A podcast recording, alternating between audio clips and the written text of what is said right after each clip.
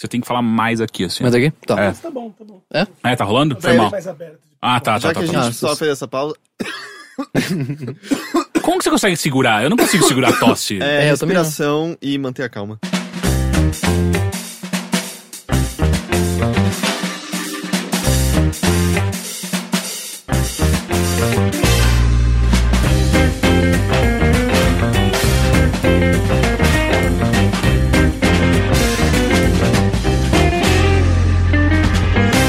Olá!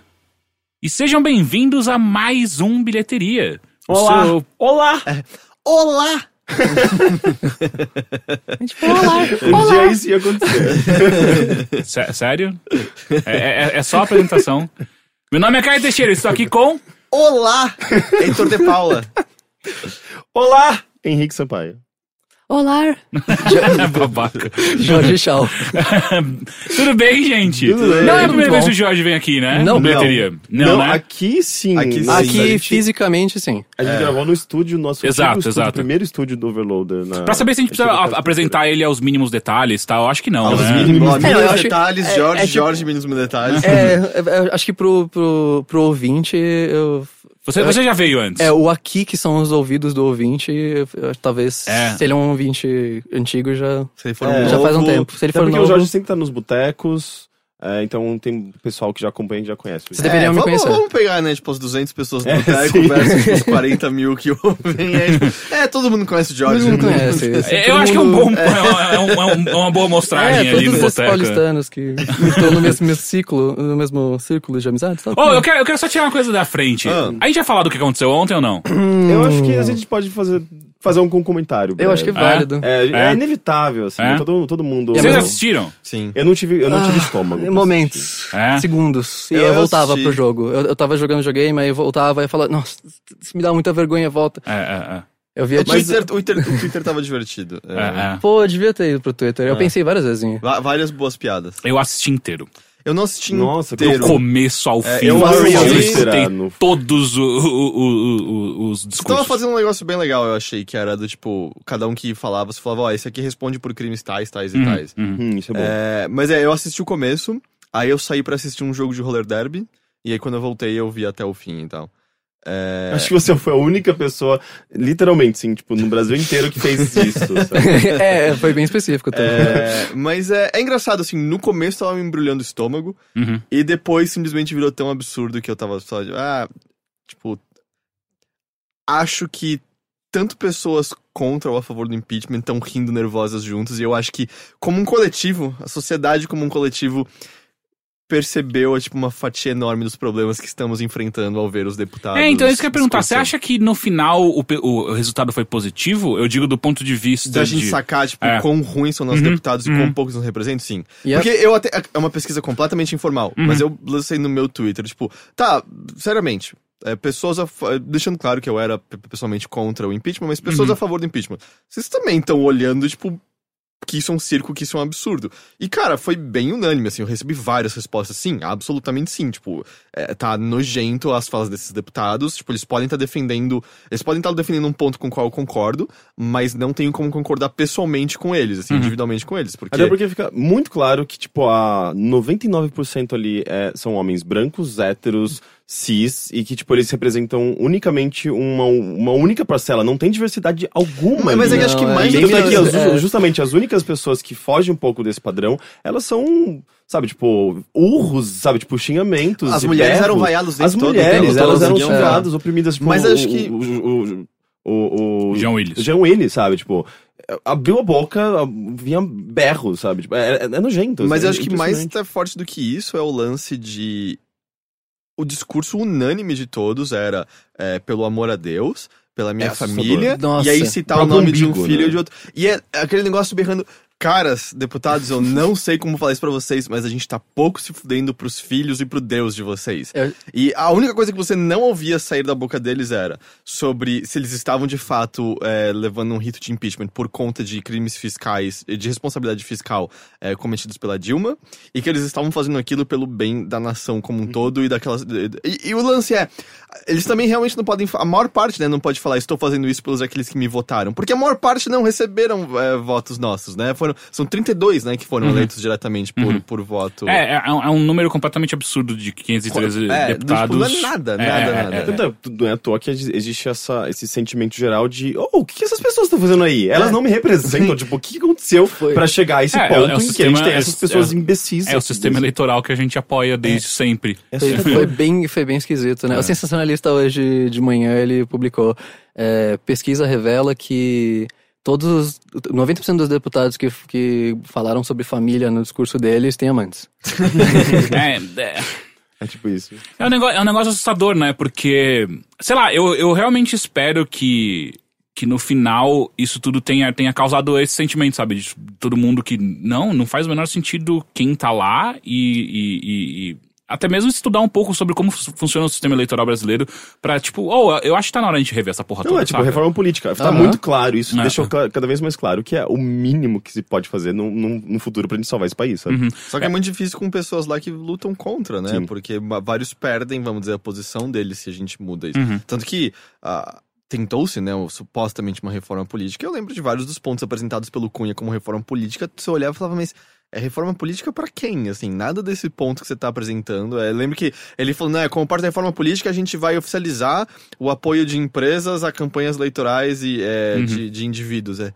Que- Quem tá nas ruas clamando por isso? né? tipo, Não, quem, quem de nós você vê É a família dele, Na verdade, claramente. Tudo isso que a gente tá assistindo é, é reflexo dessa, dessa ah, tentativa de, de manipulação pra se obter poder, sabe? Tipo, não, não é interesse da população, é interesse de um grupo específico de pessoas que estão, sabe, tipo, Cunha. ah, é Cunha e seus asseclas, basicamente. É impressionante. É, para quem não sabe agora, então o, o Congresso é, ele votou a favor do impeachment da Dilma. Ah, agora o processo vai encaminhar para o Senado É, vai passar de boa. e vai passar porque lá o voto é simples, não precisa ser proporcional. Ah, e eles já têm esses votos há semanas já, então é muito difícil não passar. E ainda mais que é, senador não é eleito por voto partidário, é Uhum. diretamente. Sim. Então a pressão é, é É. ainda maior sobre eles. né? Pois é, e além disso também não tem nenhum interesse de manter a Dilma pelo, pelo- por parte do Senado.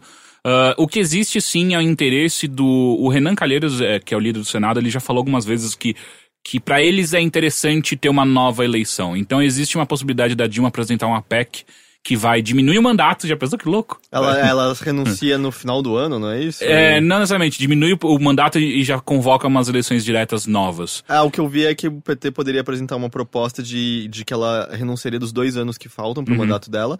E aí no final do ano, junto com as eleições municipais, a gente teria novas eleições presidenciais. É, é, eu, eu não vi isso. O que eu vi é é essa PEC que, ela, que aparentemente eles vão apresentar de diminuir de fato o mandato.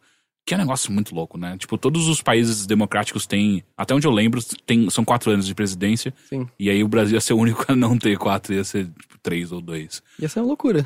Pois é, e, e pra, aparentemente o Renan e o próprio PMDB acham muito interessantes de ter uma nova eleição, que pra eles é, faz total sentido, sabe? Vamos, vamos, vamos de novo aí, que a gente tem. não- que não falta é, é- é candidato, e candidato que nem precisa ser eleito pra continuar no poder, sabe? Então vamos aí. É, de qualquer maneira, é, é triste o que aconteceu, eu acho. É, são. A gente continua nas mãos de, de quem era o mais filha da puta no governo. O PMDB vai continuar no poder, não só continuar, como vai aumentar o poder agora.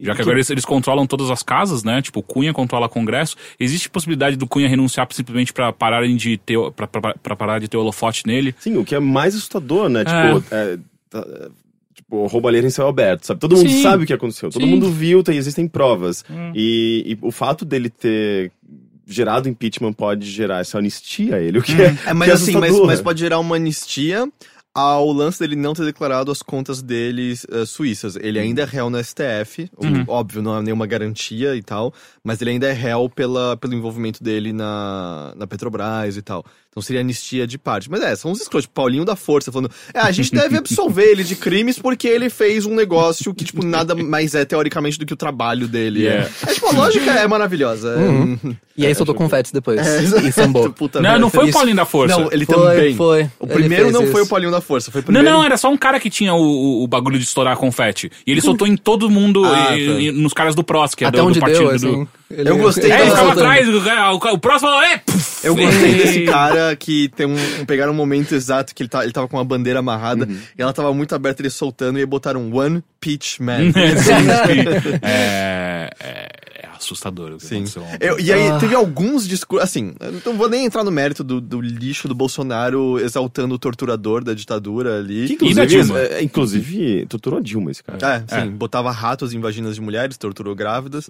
É, ou do filho dele, né, enaltecendo os heróis de 64. Ou ele falando, né, eles perderam em 64 e vão perder de novo em 2016. Tipo, Ele Deus. assumindo que é um golpe. É, exato. é. tipo, esse cara, esse cara tipo, tá, tá completamente fora da curva E o filho da dele? É, os- eu digo, a família. Tá fora da curva completamente de, de escrotidão, é, é absurdo. Mas alguns discursos, assim, teve um, um que eu lembro o cara falando contra o golpe, eu voto sim. Eu, É, sim, sim. E aí teve um também que, tipo, acho que era uma, uma deputada, não vou lembrar o nome, falando assim, porque eu tenho muito carinho pela presidenta Dilma, que na minha cidade, ela é uma cidade pequena, não sei de qual região do Brasil, conseguiu acabar com a miséria, acabou com a fome que havia lá, e por isso eu voto sim ao impeachment. Eu, eu não tô entendendo. não. Eu acho que mais esse cara essas tá pessoas. confundindo.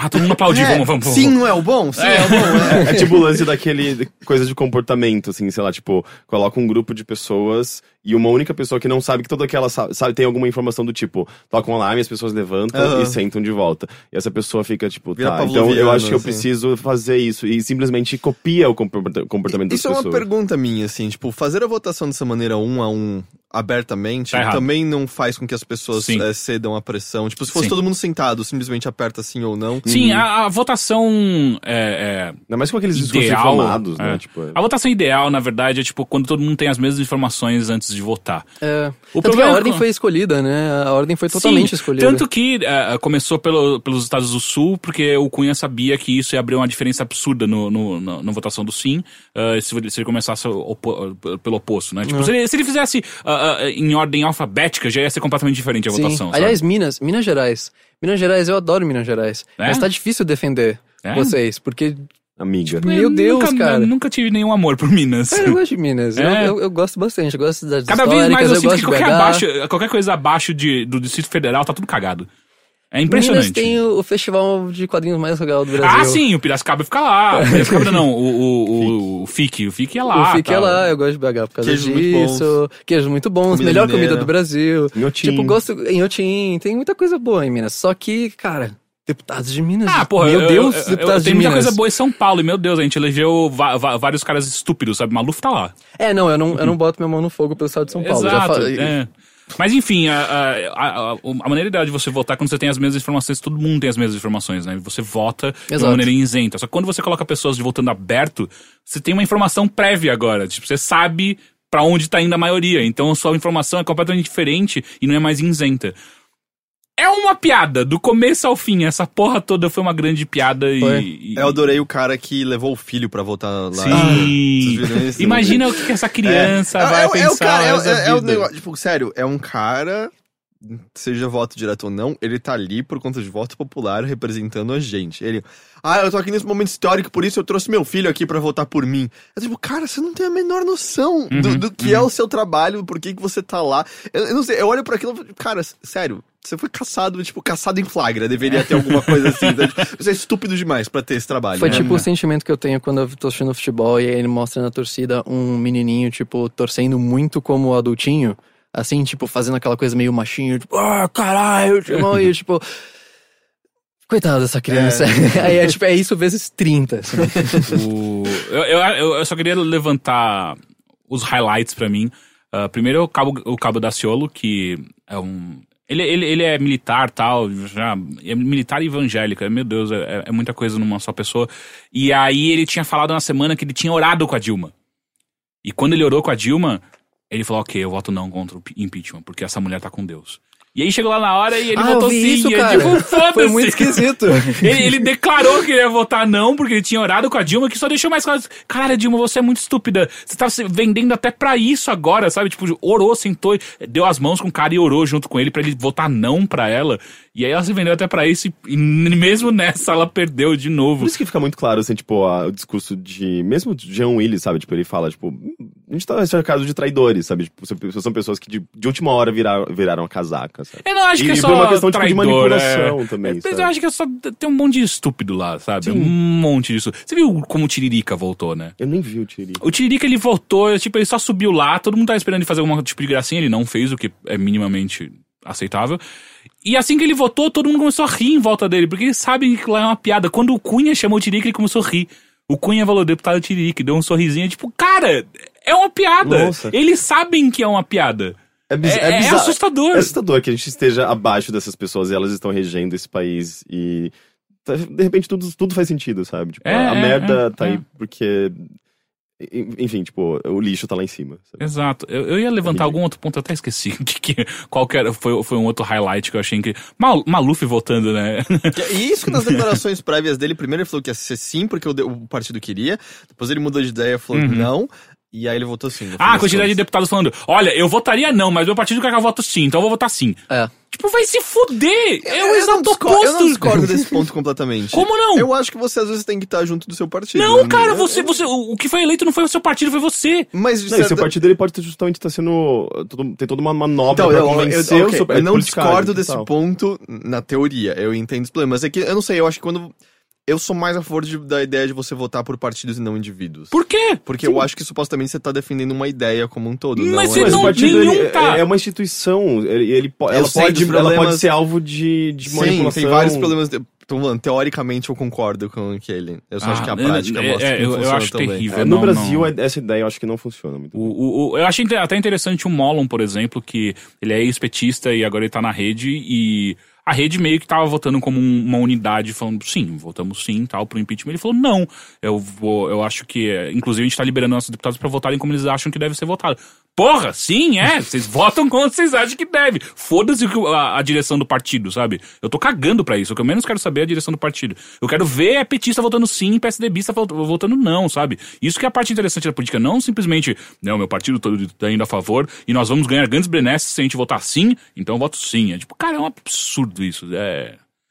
Enfim, é, a gente vai impeachment um presidente, então isso coloca a gente com apenas dois, né? Dois ou três presidentes que cumpriram é, de fato o seu. É, em seu mandato em inteiro? 30 anos da- Não. dessa nova fase de democracia do país, a gente deu impeachment em dois presidentes. A gente não sabe votar. É um- Não, não. A gente não sabe votar e a gente não sabe controlar o Congresso e nem o Senado. A gente não, não sabe fazer isso. Bom, maturidade política é uma coisa ainda Não, não, complexa não, no não, Brasil. A gente não tem. A gente É, não tem maturidade não existe, talvez- Primeiro que a gente só sabe votar pra presidente, né?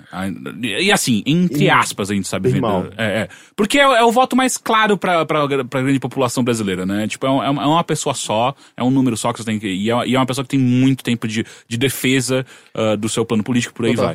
vai. Só enquanto. pensar novamente, sei lá, tipo, em Tiririca. Não que ele seja, tipo, eu eu não sei, eu, tipo, eu não tô avali- avaliando, mas... Ah, não, ele não fez nada. O próprio fato, tipo, de- do Tiririca ter se candidatado e ganhado, sabe, pra, pra É um dos deputado. poucos que foi com voto mesmo. É. Sim, o que é chocante. A gente realmente não sabe votar. É, é, enfim, é assustador o que a gente fez.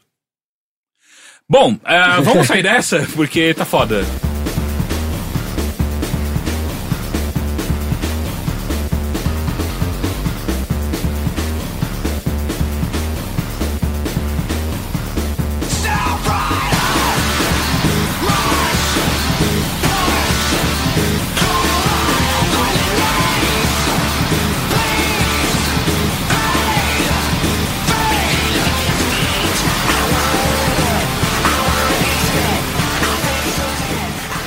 O seguinte, a gente chamou o Jorge aqui Eu. porque ele é um cara muito importante. Eu. Talvez mais Sou? importante, talvez, talvez mais importante que o Tiririca. Ele trabalhou com, com Gael Garcia Bernal, já é, já é um, um grande achievement. Você bebi com encostou no Gael? Ah, é? não, o mais legal é ele? que eu bebi com ele. Sério? Durante Caralho, duas você é o noites. mais próximo que eu já tive do Gael Garcia Bernal. Durante Tá duas vendo? noites? Posso tocar que em É que teve umas uma- duas, teve duas festas legais que, que, que eu fiquei conversando bastante tempo com ele. Ele é um cara bem legal. Ah, é? É. Ele fala português ou você fala espanhol? Então, ele, tem, ele Nenhum chuta um pouquinho, ele chuta um pouquinho de, de, de- português, ah, mas na verdade a gente falou mais inglês que qualquer outra coisa. Ah, tá. Eu devia ter pensado nisso. Eu não sei Foi porque um- essa opção não me veio à cabeça. É, então, o, o Jorge ele fez parte da, da equipe de produção e dire- direção também? Dá pra falar ou só produção? Não sei, não sei o que a gente quer dizer quando a gente diz, quando a gente diz equipe Eu de, sei- por equipe eu de é o direção, eu não sei bem o que, que, que a gente Mas Qual, qual é o seu nomezinho nos créditos? O meu nomezinho nos créditos está como design de animação. Design anima- O que quer dizer que, na verdade, é, eu, eu fiz concept, eu fiz direção de arte, eu fiz É, eu dirigi equipe de cenários. E bebeu desenho- com Gael Bar- E Garcia eu ga- bebi com o Gael Garcia, entre outras pessoas. Tá, e o mais importante é qual o nome da obra na qual você trabalhou. É verdade. Eu tô chegando lá, eu tô tentando Não, não, deixa, deixa ele introduzir, vai. É, então, ele fez parte da, da equipe de produção, direção e bebeção ah, do Zoom, que é um filme que tá nos cinemas. Ah, é Zoom só aqui no Brasil? Zoom, É- Zoom. Ah, só Zoom. Ah, é um filme que eu não assisti ainda, mas, porra, eu tô muito afim de assistir esse filme. Eu assisti. É, então eu falo. Inclusive, eu assisti, tipo, faz umas três semanas, assim, faz algum tempinho. A gente tava faz um tempinho É que você foi na cabine, convidar né? o Jorge. Sim. Ah, Qual dos dois quer, quer explicar rapidamente por cima o- a, a sinopse do Zoom? Você, Rick, ou... não pode ou- ser o Jorge. O Jo- Meu, Não, só eu- porque eu ia jogar pro, pro Rick Ué. falar de eu quero ver o que, que, que, que, que, que vai falar, Não, qual, qual a impressão tá bom, dele ser, primeiro e depois Daí eu você- faço a minha daí você sinopse. avalia, tá? é. É, Zoom é um filme no qual você. É, sobre. Ai que tá, é difícil falar o qual é a sinopse. Tipo, Eu acho que é já o perdeu. Eu consigo É, falar a é, sinopse. eu também. Porque você não. Porque, vocês porque eu não- assisti, é porque eu vi então é um pouco mais difícil. A gente pode começar assim, o, o, o Teixeira Media Aham. é, começa pelo, pelo, leitor que não viu, aí vai pro Rick que viu, e aí eu que trabalhei no filme. Tá, A gente o faz que, o que, que você acha que é o filme? Pelo que você viu? Zoom é como um Ouroboros dividido entre três histórias distintas, sendo que uma alimenta a outra e influencia o resultado da outra. Sim, mas isso, Interessante, isso, ok. isso é, isso é o conceito, não Mas é foi, o sinopse. sina foi a É, sinopse que eu sim, pedi. Tá, É. tá, tá. Tá, tá, vamos- eu chegou vou- lá, vou lá, da narrativa. interessante. A A estrutura do roteiro é cíclica. É, a gente tem Sim. três enquadramentos distintos ah, sobre personagens que estão criando histórias. Ah, e aí a gente entra nesse novo enquadramento, que é a história sendo criada pelo personagem anterior, e como as atitudes e, e defeitos e ações desses personagens dentro desses novos enquadramentos é, atingem os enquadramentos que supostamente são menores do que aquele que a gente está observando, mas como ele é cíclico, um tá sempre menor dentro do outro. Hum, isso, eu vou- viu foi- mesmo Isso o foi bom. aquele- Tá, eu, vou, eu, eu vou complementar com o elemento de narrativa, então. Você começa com uma personagem ah, que ela, ela é uma. Ela trabalha com criando bonecos. Bonecos não, bonecas eróticas, infla, infláveis não. Como se diz? É, Ah, acho que bonecas eróticas, é. bonecas eróticas. Dessas ok. bem, bem, bem feitas. Sex Ah, Dolls. Sex dolls, isso. Ela cria sex dolls, ela, ela é uma designer de sex dolls, mas ela também é uma quadrinista e ela acaba, por conta até tipo, do trabalho dela com sex dolls e desse contato com, eh, com a indústria do sexo e tal, e ela tem as frustrações pessoais dela por não, não se encaixar dentro daquele padrão de beleza. Ela, ela projeta muito das frustrações sexuais dela num personagem do quadrinho, que por sua vez é um cineasta, o Gael Garcia Bernal, isso já no estilo de quadrinho de animação mesmo, ah, que por sua vez, tipo, trabalha numa personagem que é uma escritora, que por sua vez trabalha numa personagem que é a, a, designer, a, a designer de sex dolls e quadrinista. Ou seja, tipo, uma personagem está in- incluída dentro da obra do, do outro e todo mundo projeta as suas frustrações dentro do seu personagem, gerando esse ciclo que o Heitor estava mencionando. É. Jorge. Aí, tá vendo? Eu nem preciso falar muito, vocês já. Muito obrigado já pela fizeram sua meu trabalho por mim, Jorge. essa era a minha muito- estratégia. Agora eu preciso falar muita coisa. Mas uma, uma, coisa que eu quero que você fale é do ponto de vista ah, gráfico. Porque ele é bem diferente entre Sim, essas coisas são, todas. são três estéticas, né? Uhum. O, o Pedro, que é o diretor, Pedro Morelli, ele fez questão de, de, de, de pontuar bem, de assinar bem as três estéticas de forma diferente. Então, é, começar pela es- escritora, que é, a- que é uma modelo que quer ser escritora. Que é, a- é a Daniele Vini? É a Daniele Mariana Vini. Ximenes. Mariana Ximenes. Eu Isso. confundo as duas sempre, não sei Sério? porquê. Nossa, a É. Daniela Vinitz. A Marina Ximenes. Mas a Mariana muito Ximenes é melhor uma a atriz Daniela. mil vezes melhor, eu sei. É, é, algo- é que nem na minha cabeça a imagem, a imagem física do Bolsonaro mistura com a do Rony Von, sabe?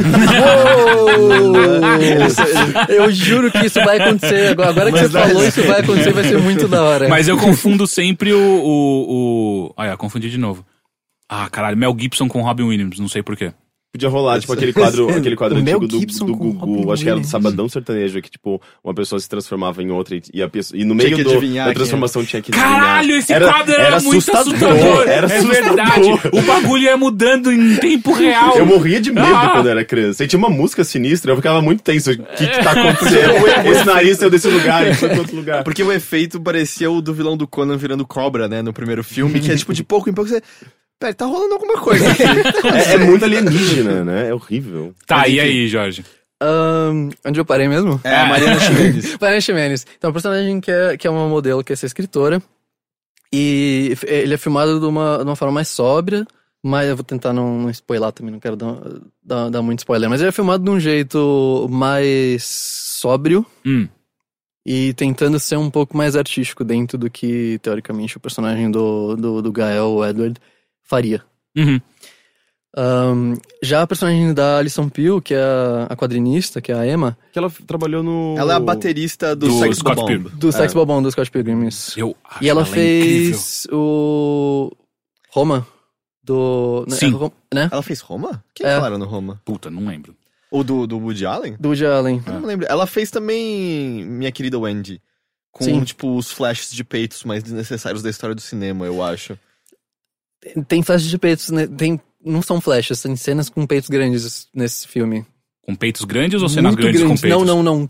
Então, são cenas não muito grandes, mas mais alongadas que flashes com Ah, peitos tá. muito Ah, não, grandes. é Ah, que, tá, o- tá, é que tá. no My Dear Wendy é, tem um lance que, por algum motivo, a Alison Peel, ela tem, sei lá, 15 anos e ela não chegou na puberdade ainda.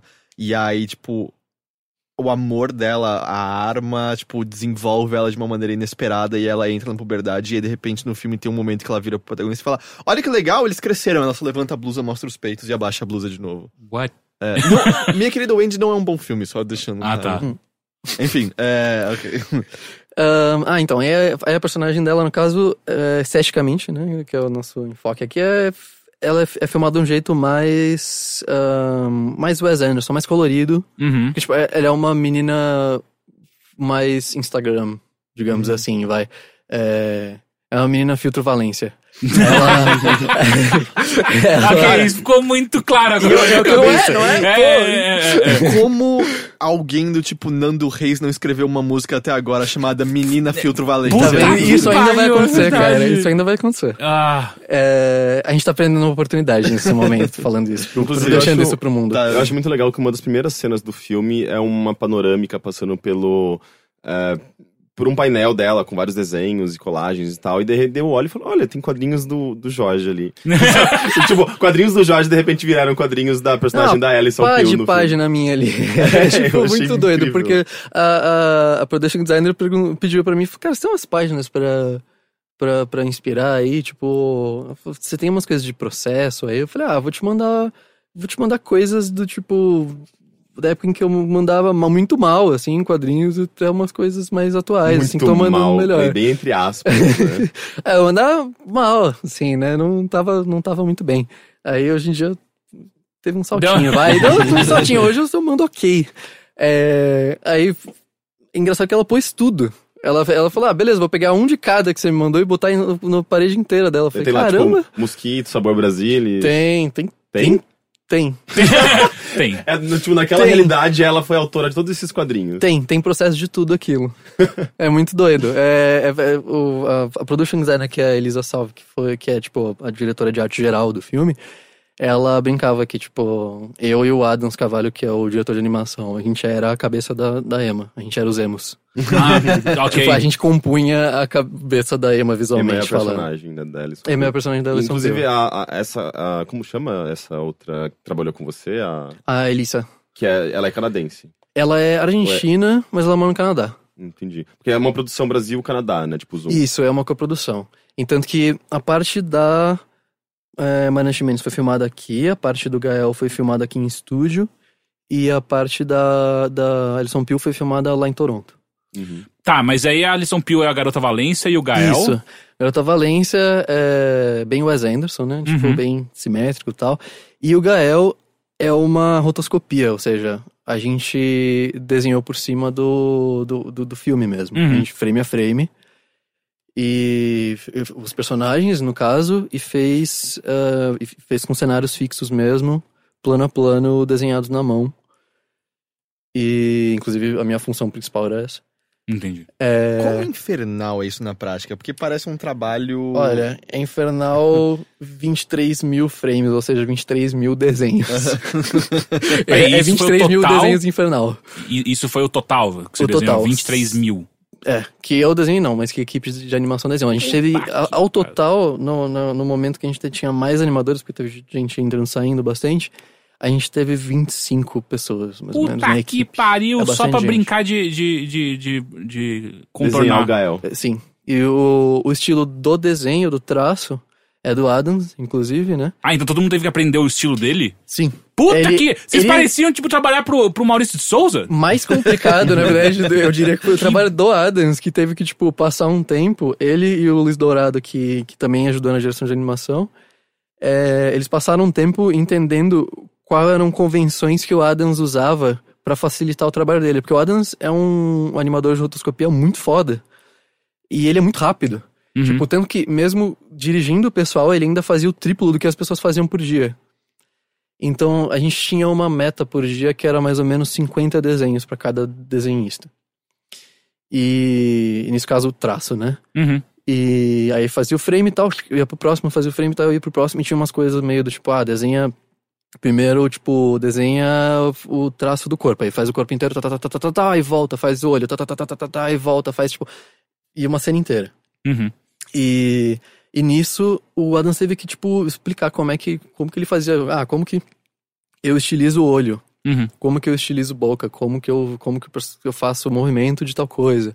E ensinar todo mundo. Teve um, um período de duas semanas a um mês pra todo mundo se adaptar. O que é muito louco, né? Porque, teoricamente, pelo menos assim, eu imaginando, né? A rotoscopia, ela facilita, porque basicamente você tá traçando uma coisa que já, já foi filmada, né? Uhum. Tipo, não é um desenho do zero. Então, é... É muito louco que, que ainda assim, dentro desse estilo, você precisa respeitar algumas regras de estética mesmo, de É, porque senão vira zona, né? Tipo. cada um estiliza de um jeito. né? Exato, você tem 25 desenhistas, se todo mundo tiver seu traço, acabou o, o filme, né? De que por exemplo, se você pegar o, o Waking Life, Uhum. né? Que é um filme, é um filme feito em rotoscopia, só que ele é um filme feito em rotoscopia com, tipo, uma pá de artista. Você, você identifica, ele é propositalmente feito pra Ele você muda, né? Ele identificar muda o bastante. tempo inteiro. É, tipo, na mesma cena você identifica o personagem feito de um jeito, depois de outro jeito, depois de outro jeito. Até por conta das distorções de sonho, eles também mudam Exato, é. direto e tal. Mas, eu- mas funciona muito bem no Wake Life, que é um, é um filme discurso, praticamente, né? É uma palestra em forma de história, então tá, tá tudo bem, tipo, vai, é, manda ver e fica pirando. Uhum. Mas nesse caso a gente tinha, é, tinha uma preocupação muito grande em manter a atuação dos, do- do- dos atores, né? Em conseguir manter fiel tal. Porque a rotoscopia, a gente filma a 24 frames. Normalmente a- a- o, o filme é exibido a 20, 23, 97, né? 24 frames. Uhum. E aí, quando a gente passa pro, pra rotoscopia, a gente fez a rotoscopia em 12. Justamente, um, por eliminar pela metade o trabalho, porque, Uhum. tipo, senão seriam 50 mil frames quase. E, e dois, porque é, a animação fi- ficando menos fluida, ela tem mais cara de que o bagulho tá sendo desenhado. Então, e a ideia era que, tipo, Ah, aquilo está sendo desenhado por uma menina num papel. entendi. Então, tanto que tem uma texturinha leve de papel no filme inteiro, pra, tipo, lembrar. As cores são chapadas. A gente tentou se aproximar o máximo que dava ainda na animação e, tipo, lembrando que a gente animou em flash. Então. Ah, é, caralho. É, aí, Que, o, inclusive, o 12, é, 12 frames é o padrão do Flash. é o padrão né? do flash. Você É. entra, tipo, abre um arquivo novo vai estar, tipo, 12 frames por segundo. 12 frames. E aí é difícil você manter a atuação é, sendo que você corta metade dos frames, né? Você precisa antecipar algum movimento, você tem que inventar algumas coisas. Tanto que tem muita coisa que os desenhistas, na hora de. O personagem mexe a mão na frente do rosto, assim, e aí, tipo, fica um blur. Tipo, ele vai pro frame que a, que a mão tá mexendo no, na frente do rosto. É um blur gigante. E aí o desenhista olha pra aquilo e fala, ah, então. O que, que eu faço Até aqui? porque no Flash é, tipo, vetor, não tem blur, não tem, não tem como você... Não, não tinha nada. É e a gente. tipo, traço. é, e a gente fez muito teste até pra, pra saber como a gente faz isso. É, uma das razões pela qual eu fui chamado é justamente porque eu trabalho com quadrinhos e eu pude ajudar nessa parte de entender convenções de quadrinhos dentro de uma animação. Uhum. Porque tem coisas, por exemplo, a gente faz linha de movimento. No, na hora que o cara mexe a mão muito rápido ou faz alguma coisa muito rápido, é, esse blur a gente traduz em linha de movimento Uhum. se o, não, é, não tá tão rápido, mas ainda tá um pouquinho blurry, que tipo, o, o fotógrafo fez de tudo pra filmar com o máximo de foco possível, mas às vezes não dava. E. E às vezes tá um pouquinho blurry, aí você já. Aí a gente falava pro, pros desenhistas, ah, você vai ter que inventar uma mão baseada no que você vê no frame seguinte e no anterior. Divirtam-se. É por, por isso zona. que eram ilustradores. Entendi. No geral, a maior parte era ilustrador, não era nem Não era animador. animadores, especificamente. É, porque o, o estilo de, de traço e o, o- os, alguns desafios exigiam mais ah, a, a percepção e a habilidade de desenho, de enxergar o desenho e a, a, a figura humana, do que você realmente saber animar, tipo, porque animar a gente consegue até falar pro cara, ah, faz mais assim ou mais assado. Tipo, acho Uhum. que esse, esse movimento você pode fazer desse jeito. Mas, a, mas ensinar anatomia já não dá. É, Uhum. Era E eu melhor. gosto que é um filme bem colorido, né? Tipo, tem, tem muita cena, principalmente na parte do, do Gael, tem muita cena de, de festa, de balada, então tem essa coisa de cores meio neon, tem, muita, tem muito rosa, muito roxo. Ah, eu gosto desses contrastes também, tipo, tipo, pegam roxo e amarelo, assim, juntos, sabe? Eu acho Aí- que tem cenas bem legais. A ideia era ser bem ácido. Uhum. Tipo, desde o início. A gente até deu uma diminuída, porque quando você vai leva, quando você leva para um projetor, pro, pro, pro cinema, muita coisa lava. Então a gente teve que estudar bem o que, que ia funcionar. E muita coisa cega também, né? Tipo, a gente botava, a gente chegou a botar uns, uns pinks que, tipo, a gente via. Ou não, não. Não É, rola. É, pinks piscando, assim, e falou, é, talvez. Isso gere Sabe- epilepsia. Sabe- Sabe, sabe quem- inteira, assim, tipo, em, em, É, é, talvez role tipo, Pokémon, de- assim, as pessoas, tipo, cresce a, a, a, A bolinha, a, a pupila e a pessoa cai dura, tipo, tendo convenção no, convulsão no chão, assim, é complicado. E fez parte também do, do treino de vocês, assim, fora aprender, aprender o estilo do cara, todo mundo tomar um ácido e aí entender exatamente o que vocês iam fazer no filme. Ah, as pessoas estavam livres pra isso, assim, Ah, elas estavam A livres direção pra falou, isso. vocês fazem o que quiser. Ó, eu vou deixar esse bowl cheio de É, ácido lá, aqui. quem quer. Vocês fazem o que vocês quiserem. É, quem não quer, não toma água daquele bebedouro ali. É, quem, quem não se sente confortável, Desculpa, eu preciso fazer só esse Uhum. parênteses, mas vocês estão ligados dessa história da Game Fan, né? Aquela revista americana que tem muito tempo. Que uma vez um cara levou ácido e botou no bebedouro do escritório e não contou pra ninguém. Caralho, falar isso. E aí a edição do mês tem, tipo, vários reviews que é dizendo, cara, as cores saltam da tela, é realmente muito horrível. Porque todo mundo só soube muito depois que tava chapado de ácido enquanto tá tava jogando. que isso. Puta que... O cara foi preso, né? A não, não, pior que não. A Game Fan tem histórias. É, é um, é um parênteses muito longo pra você, mas tem histórias fantásticas como o dia de pagamento, todo mundo saía correndo e pegava os carros pra ir no banco porque não tinha dinheiro pra todo mundo e quem tinha carro mais rápido sempre era pago. porque chegava... Enfim. No Caralho. grupo recente teve um cara no, no Facebook que, que postou umas prints, tipo, de uma conversa com a mãe dele. Que ele colocou, acho que, tipo, ácido na água da mãe também. E, tipo, e a mãe começava a mandar mensagem: Ô meu filho, eu não sei se tô me sentindo muito bem. E daí ela começava a pirar e brisar. E eu falava: Ai, eu acho que bateu uma lariquinha. Mostrava, tirava foto do prato que ela tava comendo. tipo, ô, não se faz isso. Não, não. Não, não, não, não, não não. se faz. Eu tô fazendo piada, mas não, não, não, não, Não, não é Não legal. droga tente isso em amiguinho casa, sem não tente em casa. Nenhuma forma de droga você dá pro amiguinho sem ele saber que ele tá tomando. É, é, é. Mas me fala uma coisa, Jorge. Eu quero dar um passo atrás porque eu tô interessado em como que você acabou nesse projeto. O que aconteceu? Da onde surgiu isso? É mais sem graça do que parece. Ah, então pode pular. É, não, foi tipo, na verdade sim, eu comecei, eu entrei no projeto, o projeto tava acontecendo, na verdade, há uns três anos. Quê? Quanto tempo demorou pra, pra esse negócio ficar pronto? Segundo o Pedro, desde o momento em que ele teve a ideia, desde que o, o produtor chegou pra ele e, e- e propôs que ele fizesse algo com, com essa coprodução canadense, é, foi mais ou menos cinco anos. Caralho! Mas, tipo, houve algum problema no meio da produção? Não, ou- é só porque realmente é um, é um processo demorado. O filme, tipo, principalmente quando você pede por um filme autoral, demora muito mesmo. Tipo, é um, tem um vai e volta de roteiro. É tipo, que o Pedro, até onde eu sei, ele escreveu o argumento e escreveu o roteiro junto com o Matt Hansen, que é o roteirista. E, e aí, tipo, é, se eu não me engano, ele tava junto. É, acho que da, da produção, ele tinha ido com a, com a O2, acho, na produção do Blindness. Hum. E aí foi. né, Blindness é o ensaio sobre a cegueira? Ensaio sobre a cegueira, isso. E aí, nesse, nesse momento, acho que. Posso estar enganado, mas se eu não me engano, essa é a história. É, e aí, nesse momento, o produtor tava conversando com ele e falou: Ah, a gente costuma pegar é, jovens talentos, assim, e, e- e bancar um filme, um primeiro filme e tal, que a gente acha interessante. Você tá afim de fazer um roteiro e tal, que seja bem diferente, doido e tal. E ele Uhum. surgiu com E o esse Pedro, ele era da onde? Publicidade? Ele surgiu da onde? Ele, ele é, foi o primeiro longa dele? Ah, eu sei que ele co-dirigiu o Entre Nós com o pai dele, o, o Paulo Morelli. Entre E- nós, aquele do. Não, quem, qual que é Entre Nós? Eu pensei, eu pensei naquele do. do aquele filme erro. Do, do. do casal gay que descobrem que eles são irmãos. Que? Que? É um filme muito errado. Não, não. Eu acho, que é ah, o pelo, pelo, eu acho que é o contrário, assim. Tipo, eles eram irmãos, aí se separaram e se reencontraram adultos. e Se apaixonaram. se apaixonam, mas é um filme muito errado. no- Tipo, não é, só, é- é muito. não é esse filme. Não, não é, não é que, tipo, é- a questão em si não é, sabe, tipo, o incesto em si não é um problema. É que o filme é bem ruim mesmo. Ah, tá. Mas enfim, tipo, não é esse filme. Não, esse filme. É, ele, isso foi uma, uma co-direção com o pai dele e essa- ele dirigiu também ah, o, o Contos do Edgar na, que passou na FX. Ah, que legal. Que, diga-se de passagem, o Matheus é, foi quem compôs a música de abertura do. do- Ah, olha só. o ciclo sem fim. a trilha né? inteira. Ah, perdão, ele tá falando a trilha inteira do, do seriado. Aí, que, tá que, inclusive é um bom seriado. Eu gosto É daquele um seriado. É, é. Então, o, o, Pedro tem episódios no, no, no do Edgar.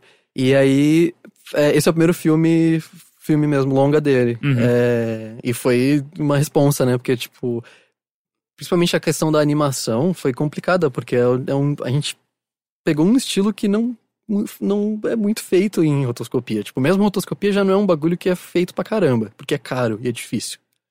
É, é muito tempo pra fazer, é muito trabalhoso. Tipo, geralmente você tem coisas como o Valsa com Bashir, por exemplo, que O quê? Ah, Desculpa. Valsa com o, Bashir. o Valsa com Bashir, ou até o próprio Scanner Dark e tal, em que, tipo, o pessoal tá desenhando, mas eles usam filtros pra interpolar movimentos e tal. O, o Valsa com Bashir, ele é bem estático, né? Tipo, tem um, tem um, um plano, aí o personagem vai, vai mexer, ele mexe, aí fica um plano, porque justamente pra você não, não ter que desenhar pra cacete o tempo inteiro. Uhum. E nesse caso é uma comédia, então, tipo, principalmente o arco do, do Edward é o mais comédia de todos, então a gente precisa de atuação o tempo todo, então precisava desenhar tudo. O E- Zoom é considerado uma comédia? É uma comédia. É uma É comédia. mesmo? é uma Na minha comédia. cabeça, quando eu assisti o trailer, tipo, ah, isso aqui tem muito mais. Não é necessariamente um drama, mas só que ele me parecia muito. Não me parecia uma comédia, essa é a real. Mas drama e comédia estão bem ali, né? Sim, mas só que ah, toda essa questão da, da, meta, da metalinguagem e de- da história dentro da história, ah, e pelo, pelo que eu vi nos trailers, me parecia muito mais uma um, autodescoberta, esse tipo de coisa, do que necessariamente comédia. Ele tem tons cômicos. Eu não entendi É. como é que drama e comédia estão bem ali. São, É. tipo, dois Ah, drama é gêneros. São, tipo, dois Dramédia, gêneros maiores. Não, eles estão bem ali. Não, o Eles Wes Anderson, tá- o Wes Anderson tá aí, né? Não, eu sei que dá pra misturar, mas é que parece tipo, uma engraçado comédia dramática por si só. é, é, é- é bem, eu acho que é tão comum quanto uma coisa que é só só a- o drama em si ou só a comédia, Ah, sabe? diga isso pros gregos. Hum. Ah, inclusive é meu gênero favorito, assim, Gregos? Ah, eu também adoro. Eu acho que esse filme é razoavelmente comparável em vários pontos a, por exemplo, o Mais Estranho que a Ficção. Uhum. Ah, sim, a é que inclusive a a gente falou, é, quando o Rick falou a primeira vez do filme, a gente chegou a, a levantar É, é, tipo, tem, assim, não, não espere nada ultra parecido, mas ele é um filme divertido Uhum. sobre. É, com muita metalinguagem. É porque o, o, o Mais Estranho que a Fi- Ficção... Que a fricção. Que a fricção. Essa é a versão pornô do tá vendo? A gente tá pulando muita coisa paródia. aqui que a gente não vai usar, cara. E alguém precisa usar. É, mas o Eu Mais quero Estranho que muito a- ver o, é, Como é o nome dele? Will Ferrell? Will A Ferrell. versão da porn parody dele. É, ele, Errado. ele, Ao invés de I brought you flowers, I brought you dildos. Yeah. ele no final ele se torna um drama bem pesado, né? Quando o, o, o personagem começa a questionar a própria existência dele por aí vai. Ele se torna um drama bem mais pesado do que uma comédia. Isso acontece também no Zoom? Ele fica mais. Eu acho que num, num tom um pouco menor, porque o Zoom é muito rápido. Por- Uhum. porque a questão, o Zoom tem três histórias e é, você, eu imagino que, tipo, justamente por isso, como a gente tem menos tempo com cada uma, e Uhum. a gente ainda tem que introduzir a ideia de que cada um tá fazendo a outra, é, a gente tem os dramas do- dos personagens se descobrirem, é, e descobrirem se é, Personagens. personagens é, acaba sendo menos explorado, mas digo, eu não vou falar muito também porque para não spoiler, mas ele, ele a gente desenvolve menos isso, em- acho que em parte em, é, justamente porque o, o desenrolar da coisa demora muito tempo. Entendi. Entendi. Mas é, eu não vou falar, mas isso assim é desenvolvido, mas eu não posso falar muito. Tá, sobre. tá, não, tudo bem. Ah, mas, enfim, aí você, você entrou no terceiro ano de produção disso, é isso? Eu entrei então no, você fechou um parênteses bem, caramba, foi. É? Pois é. É, fo- então, foram, eu acho que terceiro ou quarto ano. Porque, na verdade, quando eu entrei, e no caso foi bem. O, o, o Eduardo Laganaro, que é da pós da O2, é, me mandou uma mensagem no Facebook, assim, tipo, puf, do nada surgiu. Ou, oh, você tá afim de vir aqui na O2 falar de um projeto aí que, que tem a ver com quadrinhos e tal. Ah, tá bom, tá bom, beleza, do nada, assim. Ah, é, na verdade a parte, a parte sua é, é uma de pós-produção, certo? Já tinha Sim. que estar tudo filmado, a parte do é, Gael. na e- verdade, eu entrei antes disso tudo. Porque justamente por, por eu ser quadrinista, o Pedro não me falou isso na época, mas, tipo, acho que ficou claro depois de- dessa primeira reunião que a gente teve, é, que ele queria que eu ajudasse na, a, a- a compor a estética também. É, e nisso o Adam já tinha entrado e já tinha dado um pouco do estilo, já tinha estudado um pouquinho como seria o estilo do filme. Então a gente tinha alguns exemplos de animação que ele tinha feito em cima de outros filmes, até, tipo, pra chegar numa estética interessante. Eles já tinham testado filtro, já tinham não testado filtro, e eles estavam chegando a uma estética legal. E aí nisso eu entrei e comecei a trabalhar junto com o Adams, e a gente começou a pegar umas referências de quadrinhos e começou a, a, a fazer mais coisas. Eu acho que isso foi em fevereiro do ano passado. O filme foi filmado em junho. Então a gente ficou uns três meses ainda, trabalhando, três, quatro meses trabalhando em estética. E aí, é, dois meses depois, é, um mês antes da, da filmagem, na verdade, de estúdio, em junho, foi. é, a Elis- a Elisa veio pra cá, né, a diretora de arte, e a gente começou a falar de estética for real. Assim, a gente sentou e ficou semanas trabalhando bem pesado pra definir tudo. E aí, uma vez definido, uma vez passada essa fase de pré-produção, aí começou. Aí, foi pra filmagem e a gente sabia o que a gente precisava pra filmar, porque tinha muita coisa, por exemplo, é, na hora de filmar, a gente tinha que fazer algumas coisas, algumas coisas bem específicas, por exemplo, passar lápis no, no lábio do, Do do ator, por exemplo. Ah, pra ficar Pra- mais claro pra na ficar hora mais de... claro na hora de, Ah. de, de, de, de- de- na hora que o pessoal estivesse vendo, podia desenhar o, o traço mais fácil. A, a costura da- das roupas foi toda feita em contraste com a cor da roupa. Hum. Pra gente poder enxergar a costura e poder Ah, desenhar ela. Caralho, Então, que tipo, trampo. Se você for ver o material bruto filmado, na verdade é tudo tipo cenário cinza com tipo blocos cinzas que a gente construiu de cenário e equipe de cenário, obviamente, e, e em cima do que a gente fez de concept. Ah, Caralho. o- a filmagem deve ser muito legal, né? Tipo, um monte de coisas. Um fundo, assim, meio neutro, com, com atores com roupas super gritantes, sabe? Foi tipo, bem e cores engraçado. gritantes, tipo, ba- um batom estranho na boca, tipo, uns lápis nos olhos. Cara, o que, que, que, que, que tá acontecendo? o personagem do. O personagem que, que é o, o Horowitz, que é o produtor es- escroto do, do, do Gael, né? É, que é interpretado pelo Dom. Caramba, me fala. Casmurro. É, esse mesmo. Esse. É. É, Já ouvi falar, já É. ouvi falar. É, ele, ele tinha que. Ele tinha que colocar uma peruca. Don Tiro.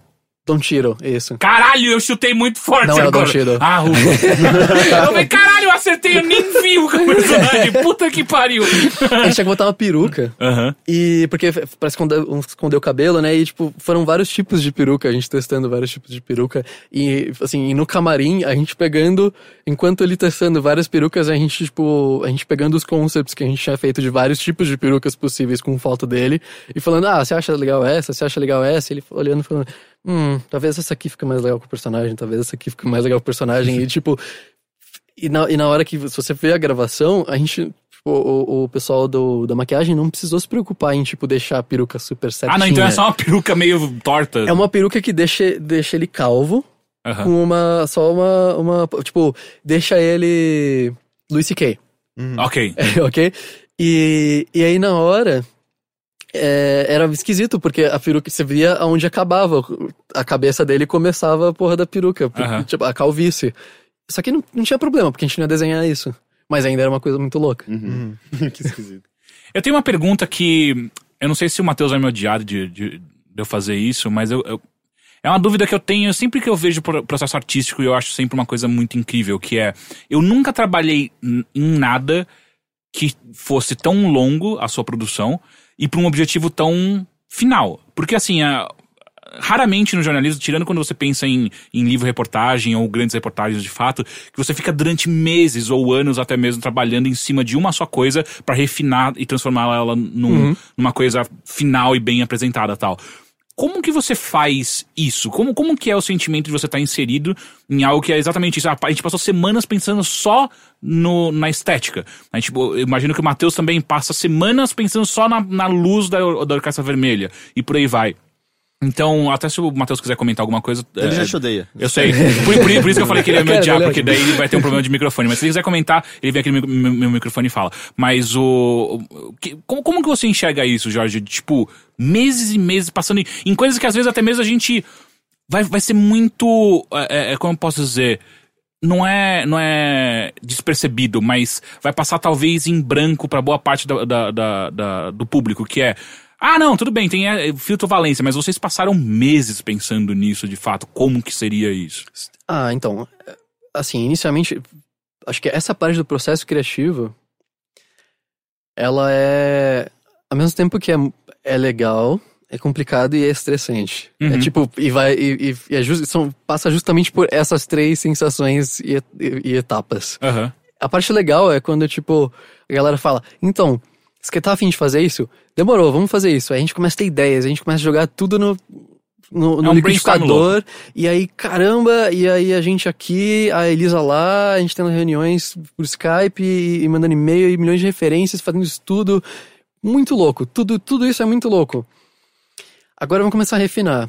Aí começa a refinar, começa a refinar, aí começa a ficar complicado, porque a gente tem que começar a, a, a, a chegar numa coisa um pouco mais viável, palpável. Porque a gente tem que começar a limitar. Ah, isso não dá, porque a gente vai filmar. Então, tipo, por mais louco que seja, isso ainda não é reproduzível. Tipo, não, não vai ter como. Tá. Isso, isso vai contra as leis da física. Ah, então não dá. Ah, ok, isso aqui dá porque é interessante. Então a gente mantém. Mas pode ser que dê merda. Então não. É, isso aqui não vai. Isso aqui é super legal, mas eu acho que tem alguma limitação técnica, sei lá, por qualquer coisa. Assim. Tipo, a gente começa a limitar primeiro por, por, por questões técnicas e depois por questões estéticas. Ah, eu tô, tô começando a achar que isso aqui já não vale tanto pra nossa estética. Uhum. Quando você começa a chegar muito num- numa estética mais definida.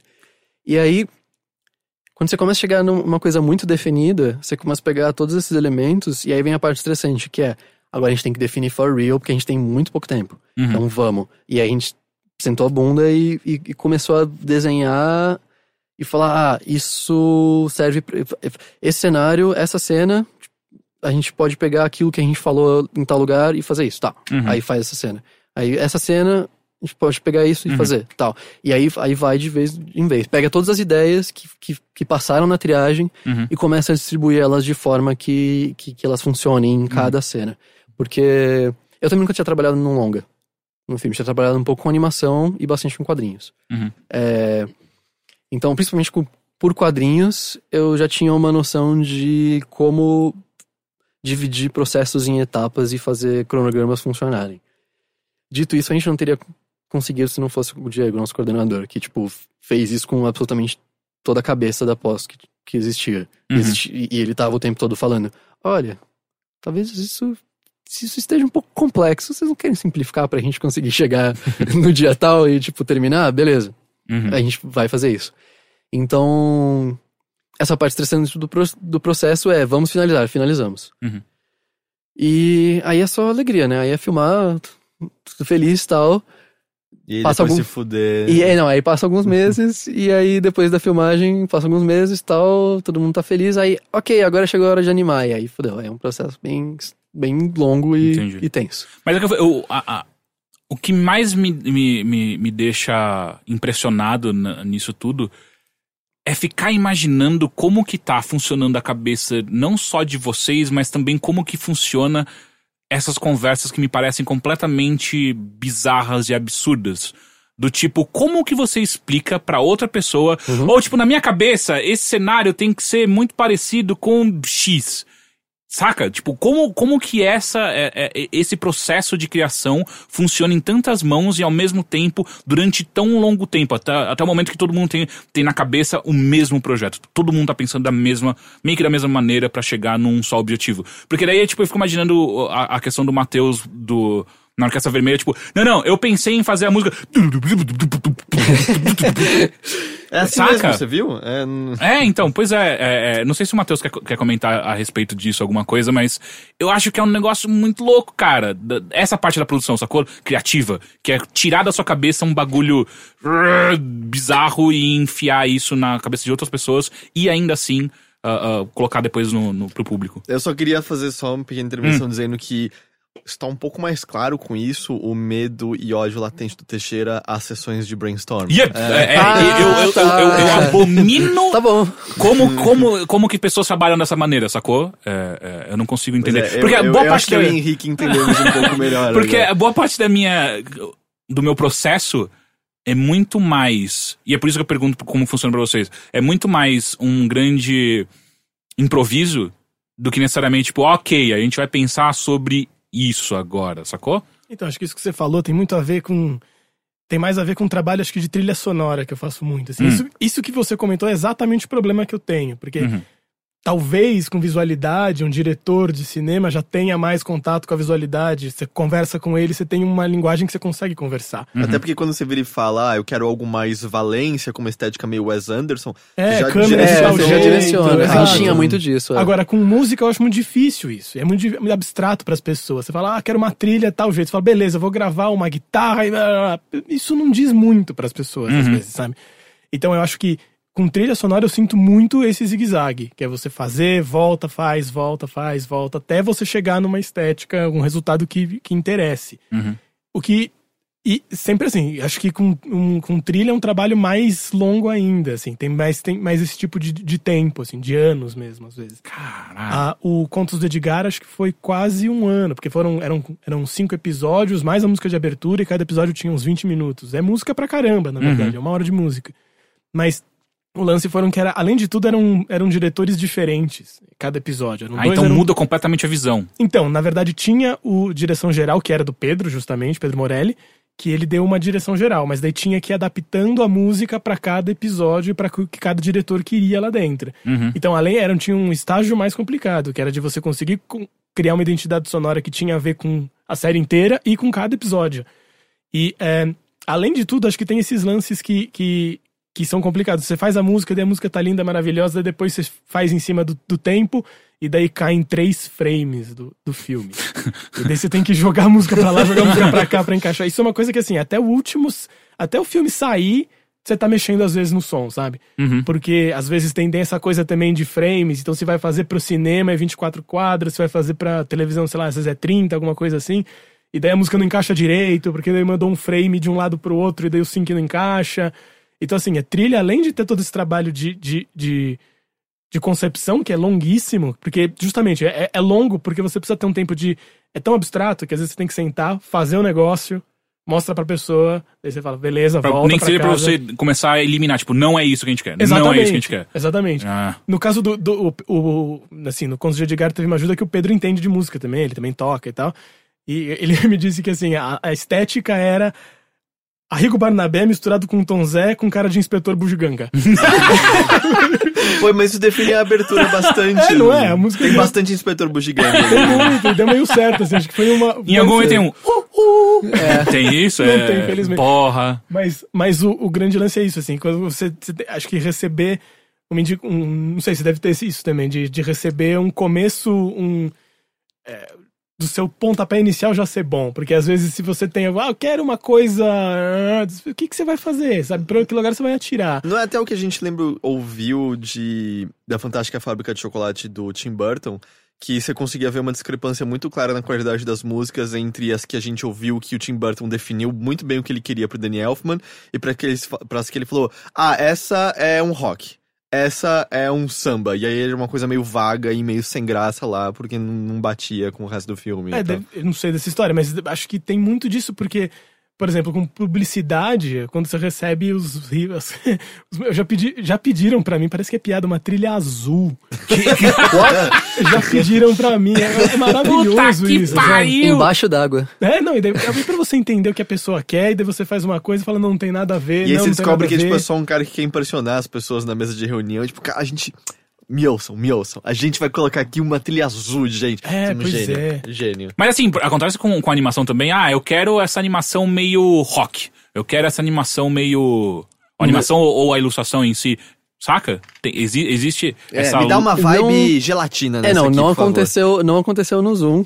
Até porque a gente- justamente a gente tinha muito tempo de, de preparação. Mas Mas na Entendi. sua vida. é, na minha vida aconteceu muito. Nossa senhora. Sério? Mas com como você lida com esse tipo de coisa? É a mesma coisa que o Matheus, tipo, ah, vamos fazendo aí e ver o que acontece, cara. Você faz um RAF e aí você fala, é isso que você quer dizer? que é aí um o cara fala, ah, RAF é, é como se fosse um é rascunho. um Ah, rough. tá. Ah, tá. É, você faz um rascunhão e fala, é isso? Aí o cara fala, ah, não sei, acho que mais pra tal coisa. Tipo, você tem, quanto, quanto menos tempo você tem pra fazer, menos vago o cara tem que ser. E Uhum. aí, tipo, nessas horas, quando o cara é muito vago, eu, eu, eu, eu, sei lá, eu convoco uma reunião, eu troco uma ideia com o cara. Pelo menos eu, eu não consigo, assim. Eu, eu ligo pro cara e falo com ele pessoalmente, eu preciso falar com a pessoa. Não se o cara manda um- um- uns briefings muito, muito vagos por e-mail, eu, na hora, pego o telefone e ligo, porque eu preciso saber o cara quer, assim. Às vezes é, tipo, precisa poupar o nosso tempo, sei lá. Por exemplo, il- ilustrar pra, pra Folha de São Paulo, por exemplo, é uma coisa muito sussa. Porque eles falam, cara, a gente quer uma ilustração disso. Porque a ilustração editorial geralmente é, é, é assim, ah, a gente tá te procurando porque a gente sabe que você vai desenhar, o jeito que você vai desenhar as coisas, então desenha aí. Uhum. E aí é sussa. Tipo, e geralmente da Folha, pra Folha de São Paulo é tipo, agora são oito da noite, é pras três da manhã. Então vai lá. Não vai dar tempo de não, vai dar tempo de muito. fazer nada, é tipo, faz, velho.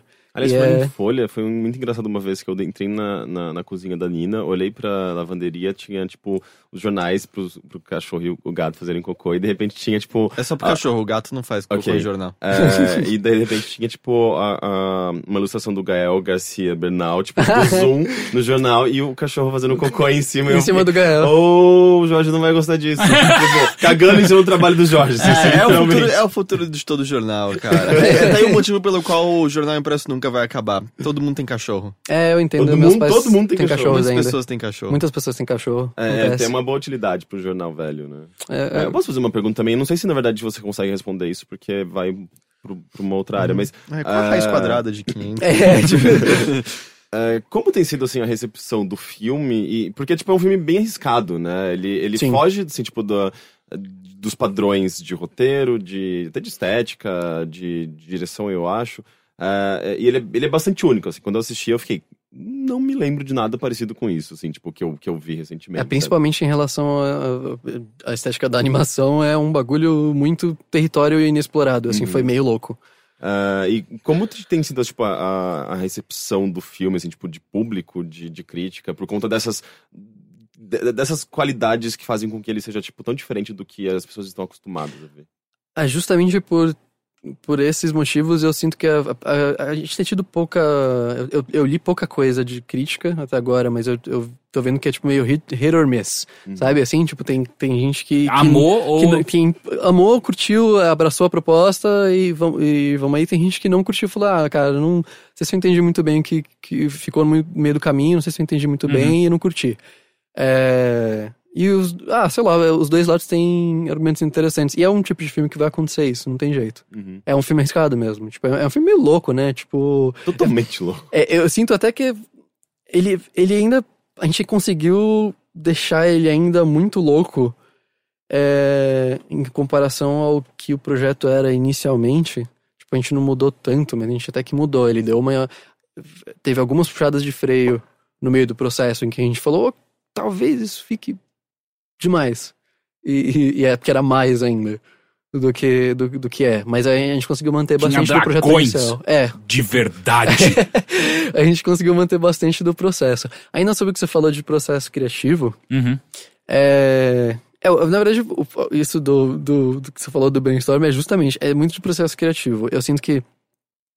é, eu, eu me formei em design gráfico, na verdade. Uhum. E eu sinto que boa parte de eu não me dar tão bem nessa área é porque o meu processo criativo de, de para design, pra, na verdade, para trabalhar com branding, marca, etc., sempre foi mais interessante, porque é uma área que, tipo, você pode chutar mais até você começar. Primeiro você restringe, aí dentro do que você restrin- restringiu, você pode chutar um pouco mais, ser mais criativo.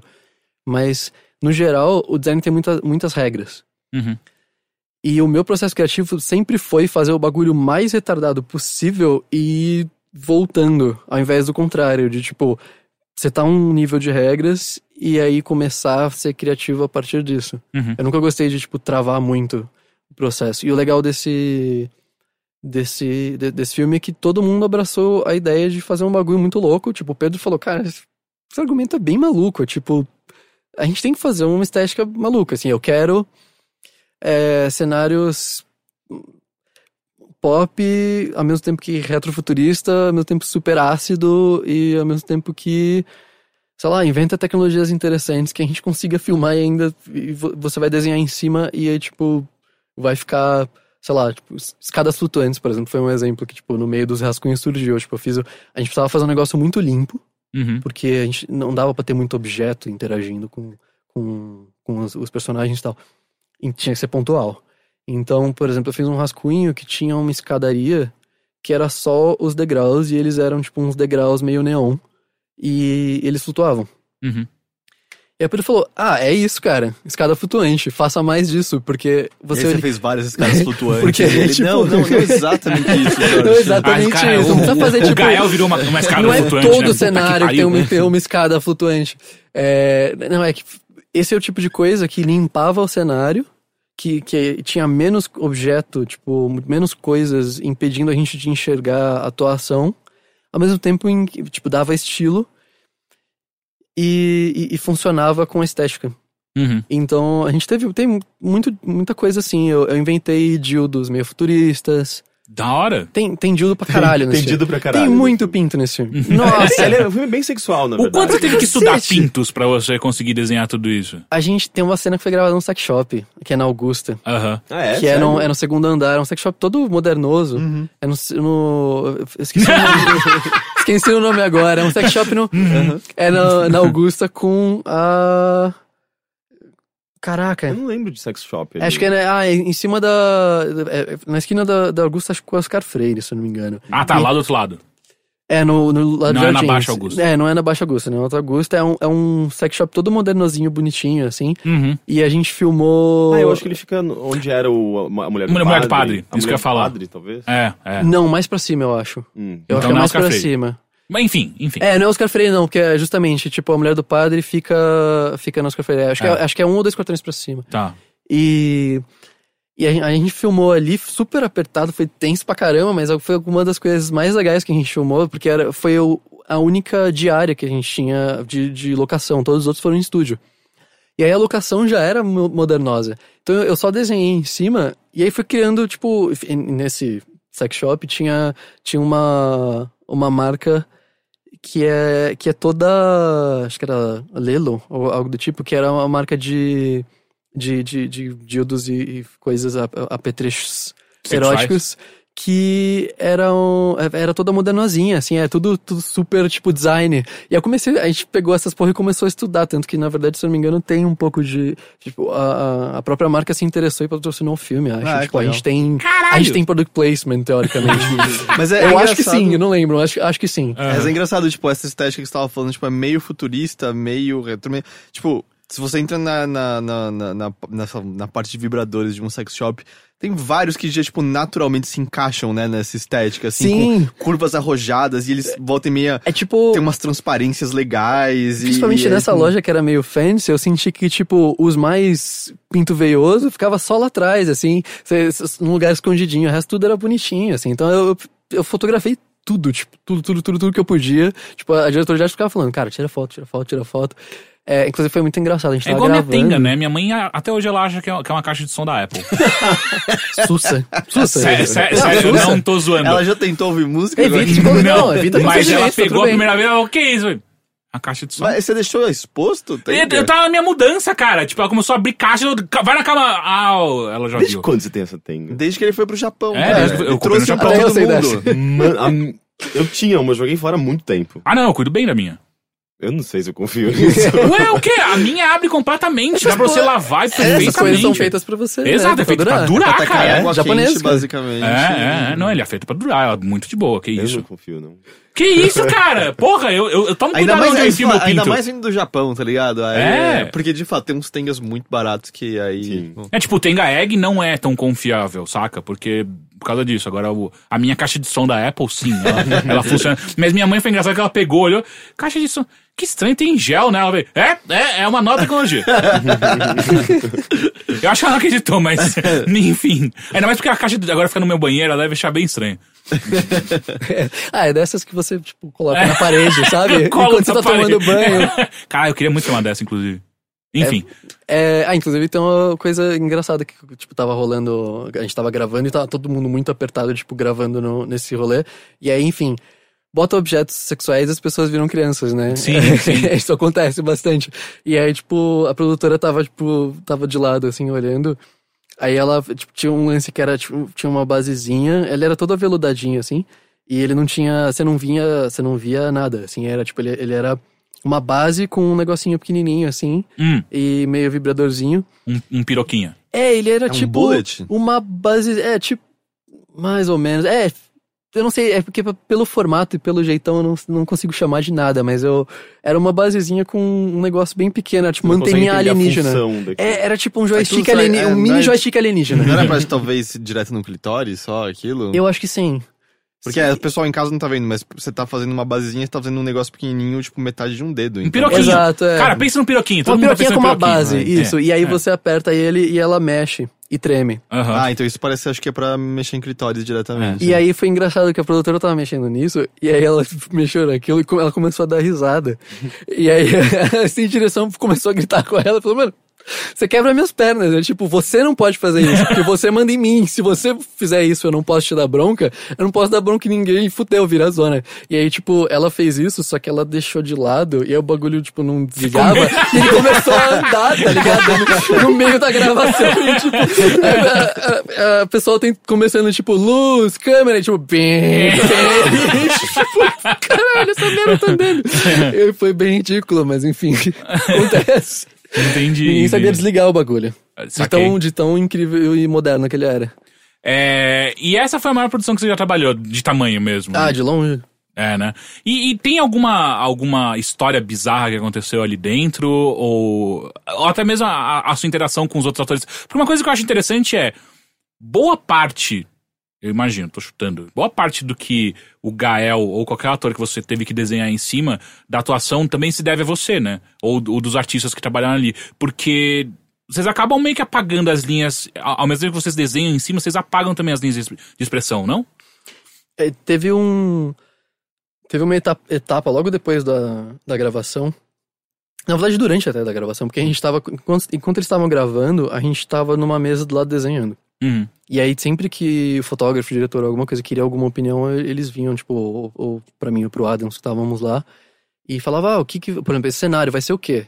Tipo, porque no meio da gravação, você olha pro cinza e pra, pra, um, pra um cenário cinza e fala, ok, o que, que vai ser esse cenário? Hum. Às vezes até a, a, a production designer que, tipo, trabalhou no cen- os cenários junto comigo, olhava pra mim e falava, então, que, que é esse mesmo?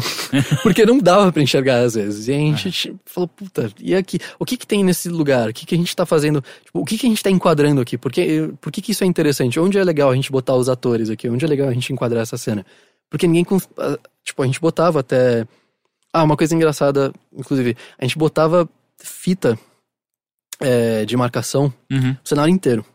Chegou no, no último dia de, de, de gravação, o estúdio inteiro basicamente tava fitado, tinha tipo fitas horizontais e verticais no bagulho inteiro, que era justamente pra eu, no- na hora de ver o, o, a coisa toda acontecendo, poder enxergar a perspectiva do, do, do- do- daquele plano e enxergar o- e, e desenhar o cenário em cima daquele plano. Uhum. Porque a gente, de- a gente desenhava um cenário para cada enquadramento.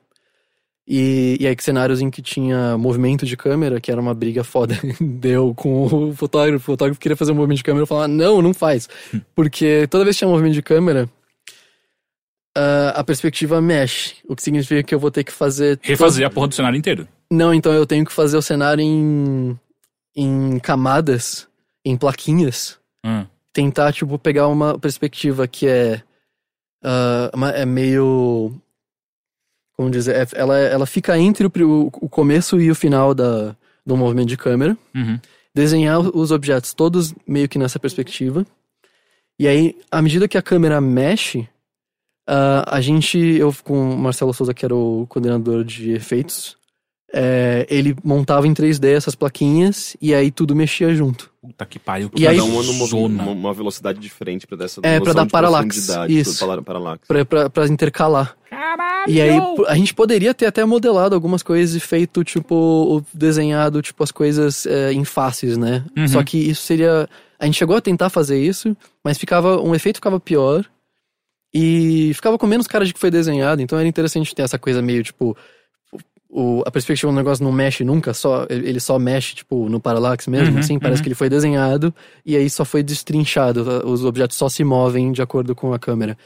E Aí é um- é- isso era complicado porque às vezes os atores mexiam em objetos, então eu tinha que Uh. mexer a perspectiva junto e na hora que a câmera tava mexendo o objeto tinha que estar ali em cima e e o cara e, e assim, além dos da- das marcações de perspectiva pra mim, tinha que ter tri- trilhões de pontos de marcação no cenário por conta desse- desses movimentos de câmera, porque aí o pessoal do 3D tinha que pegar e construir esse ambiente no Nuke. E, e pro Nuke, que é o, software que eles usavam, entender isso, você tinha que ter todos os pontos de marcação da perspectiva. Uhum. Ahn, mas eu, eu, eu, eu fui por uma tangente. Não, assim, é- é Volta, só pra deixar que você fala claro. que Eu eu tava falando do, do que mesmo? Esse, esse, eh, só, só um segundo. Esse- o Paulo, é Paulo, né, o, o diretor, ele... O Pedro. Pedro, desculpa. é. O Pedro, ele é possivelmente o que a gente chamava lá no IG de o maior cavador de cova de todos os tempos. Porque puta que me pariu, vai se fuder. É, foi assim. A gente falava, tipo, acho do caralho que isso tá acontecendo. Legal que eu tô fazendo parte disso. Aham, Mas Jesus Cristo, como você conseguiu arranjar tanta dor de cabeça pra tanta gente? exato. É, porque existe um, existe uma, um, um motivo pro, pro cinema em geral seguir uma tendência só, né? Porque, tipo, facilita processos, facilita é, padrões de, de, de produção, sabe? Tipo, vamos pro 3D. Todo mundo sabe trabalhar com 3D, tem, tipo, às vezes uma linha. É, é, é- um pouco mais fácil, digamos. É, tipo, é trabalhoso, é pesado, é, É- caro, mas a- às vezes é, tá, tá- tá, tá em processos mais simples. Sim, é menos caro, eu diria. Eu, Ah, eu é? diria que o processo é mais complicado, mas à à medida que você sabe fazer, ele, ele é mais automatizado. Uhum. Tipo, o que a gente fez foi, foi muito louco, sabe? Tipo, você ficar seis meses desenhando com 25 pessoas no, numa sala. É tipo loucura. Uhum, É, é, é, é, é muito trabalho manual, uhum. tá ligado? Tipo, é, é, é, é força bruta. É, não é né? toa que, que a animação basicamente. 2D é, é quase inexistente atualmente, assim, tipo, em larga escala, né? Tipo, em, em, em cinema, principalmente, né? Tipo, longa-metragem, porque é caro, é É trabalhoso, caro, é é difícil. difícil, é. É, foi substituído por 3D, porque 3D é muito mais simples de, se trabalhar, sabe? Sim, é mais fácil é. de alcançar um resultado de qualidade bom e uma maneira mais eficaz. Definitivamente, as, as ferramentas são melhores. Tipo, eu sinto que na, na animação 2D não tem o que fazer. É tipo, você tem que fazer na mão. É o braçal mesmo. É o braçal mesmo. E esse braçal ou custa caro, ou de qualquer forma, além de custar caro, ele é trabalhoso pra caramba, assim. Ah, a minha pergunta tinha ficado mais, tipo, histórias bizarras e, simultaneamente, é, é, o quanto você também é responsável pe- pela atuação dos atores, porque você Ah, tinha que sim. desenhar em cima, né? É, então, tem muita coisa. Teve- logo depois da filmagem e durante a filmagem, a gente, tá- a gente ficava já desenhando. Inclusive, os atores até vinham na nossa mesa dar uma olhadinha como é que tava ficando e tal. A gente, Aham. a gente pegava uns frames. Assim que saía da, da câmera, ia pro, pro log e depois do log ia pra gente. Uhum. E ele, o log separava uns frames pra gente ficar desenhando em cima e já fazendo estudos de cada cena, como poderia ficar. Uhum. E, e aí, nisso, os atores já até olhavam, falavam, ah, isso aqui ficou legal, isso aqui ficou tal. E aí, eles já até entendiam que, na verdade, a gente não tava só... Eles não estavam ali por uma referência, eles estavam ali por uma referência precisa e direta, a gente ia desenhar eles. Então, tudo tinha que ser, tipo, ainda tinha que ser atuado. No caso, inclusive, tipo, o, o Gael foi bem impressionante, tipo, nesse sentido. Porque, tipo, teve até um momento que a gente tava filmando com, com mais câmeras, pra pegar, tipo, figurantes e outras coisas pra animar. O Gael até parou no meio e falou, ah, não, pera, eu tenho que me preocupar com essa câmera, só, só me fala. Aí a gente falou, não, não, fica tranquilo, a gente não tá filmando você. Uhum. Porque ele tem uma noção de posicionamento muito boa. E ajudou muito a gente em várias coisas, assim. É, a animação é, acaba ficando mais bonita porque a gente não precisa fazer ref, a gente não precisa reenquadrar ele, a gente não precisa repensar a cena. Ele tem uma noção de onde ele tá na câmera e o que ele tem que fazer pra ficar bem na câmera, muito boa. Ah, não, isso eu tenho certeza. Isso É era muito louco, assim. E era tipo, era. Ele tava de boa conversando assim, de repente, ô, vamos filmar? Vamos. E ele filmou e, e- e já tinha já tinha uma noção perfeita do que ia acontecer na cena e, e- e, sei lá, tipo, do que ele tinha que fazer ali pra, pro enquadramento funcionar. Isso, isso ajudou muito. Tipo, a- a- no geral, a atuação ajudou muito. Uhum. Ahn, a gente não. Eu não diria que a gente inventou muito na atuação. A gente fez o máximo pra seguir essa atuação à letra. Uhum. Então, é, certas simplificações aconteceram, do tipo, linhas de expressão é uma coisa que de- definitivamente tem coisa, por exemplo, que fica feio você fazer. Você vai fazer um desenho realista, você faz muita linha de expressão, as do nariz.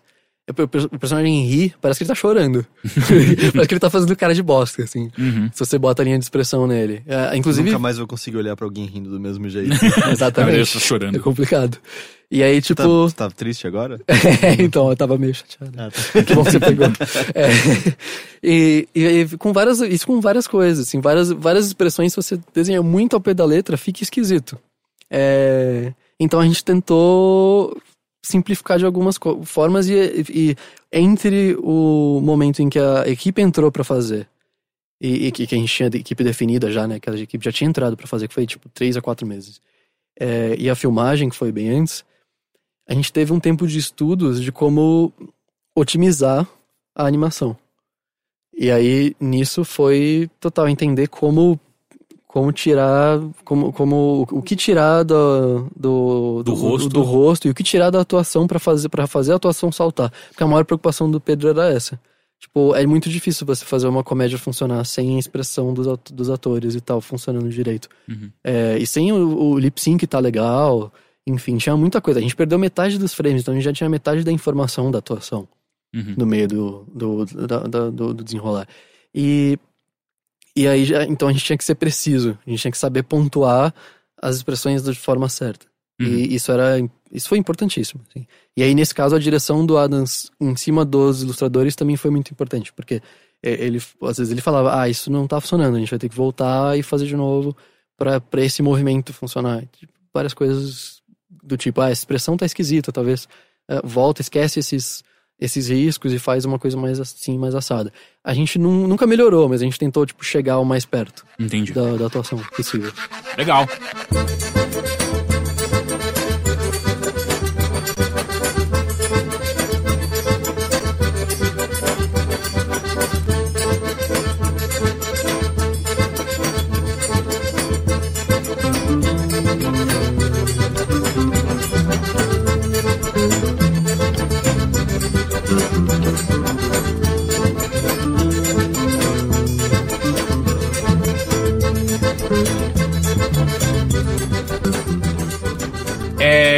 Além do, do Zoom, que ah, tá, tá nos cinemas ainda, não sei quando ah, as pessoas estão escutando isso aqui, mas ainda está em algumas salas de cinema aqui de São Paulo.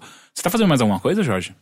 Eu estou. Eu estou terminando uma graphic novel nova, Hum, que foi que foi contemplado no PROAC, no edital de, de quadrinhos do Estado de São Paulo, é, no ano retrasado, é, que vai se chamar Itomi. Tommy. É, é sobre uma menininha japonesa nos anos 80 que ela, ela encontra uma máquina fotográfica que para o tempo Ah, quando você ah, tira uma foto. E, não, não são todas que fazem isso? e não são. Ah, Não, você pode, você pode acreditar nisso. É, eu, assim, eu, eu não vou tirar eu- isso eu de acho que você. assim- Eu não vou tirar isso de você. poeticamente, todas as máquinas fotográficas congelam um Exato. enquadramento do tempo. É. É, São tipo espelhos que roubam sol. Eu acho que eu acho que o Itomi é mais, é mais literal do que. ah, entendi. entendi. É, é bem literal. Ah, é, é- ela magicamente para o tempo e. E aí acontece. um- é- Ela tem um amiguinho platônico que é um velhinho na, na vila onde ela, onde ela mora, em que vai acontecer alguma coisa terrível com ele e ela, ela para o tempo na hora e aí ela tem que decidir se ela deixa o tempo correr ou não e se ela, o que, que ela pode fazer para impedir isso. Uhum. É, eu tô acabando agora, já tem editora. O roteiro Eu- é seu? O roteiro é do Ricardo Hirsch, que é um amigo meu de infância, inclusive, que sempre quis fazer alguma coisa comigo. E um dia ele falou, cara, eu tive um sonho sobre isso. Literalmente. Sempre quis fazer alguma coisa com você. E eu tive um sonho com você, cara. com você, pô. Você topa fazer o que eu pensei no sonho com um você? sonho, sempre. É, E aí ele falou, ele falou, cara, eu tive um sonho, engraçado que ele não lembrava disso. Aham. É, a, gente, a gente tá documentando, inclusive ele é editor de vídeo e, e aí a gente tá gravando o processo e ele, quando eu, eu falei isso, ele falou, é verdade, foi, foi, foi assim? Eu falei, foi, você me falou que teve um sonho e tipo, a gente começou a desenvolver a história.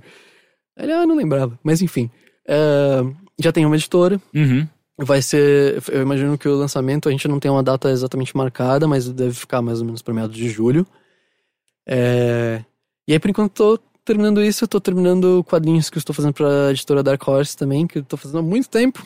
Caralho. E eu não aguento mais. Dark Horse é super-herói mesmo. Dark Horse é. Eu diria que. É indie. É, o- é o Ela indie do, do, é dos um indie, super-heróis, é né? um indie comercial, assim. É. É, tipo, eles têm Hellboy. mesmo tempo- É tipo eles têm- Telltale. É tipo Telltale, eles têm Hellboy, eles têm Sin City, eles têm. Você tá desenhando Sin City, cara? Alguém tá Não. desenhando Sin City? Eu não desenharia, acho que eu não desenharia roteiros É, do Frank Miller hoje É isso que tocar em obras do Frank Não, Miller. não consigo mais. Eu, eu já. Eu, houve um, um tempo em que eu faria, Ah, sim, eu já achei Sin City a melhor coisa do mundo. É... É foda porque quando você lê sem saber a- a- quem é a pessoa, você fala, caralho, tem umas coisas muito loucas aqui e tal. Aí você lê e você sabe que a pessoa fala, hum, ele, na verdade ele quer dizer isso tudo, ele não tá Então, sendo eu, eu sempre, crítico. eu sempre vivi dessa forma. Eu nunca gostei de Sin City porque eu sempre achei escroto.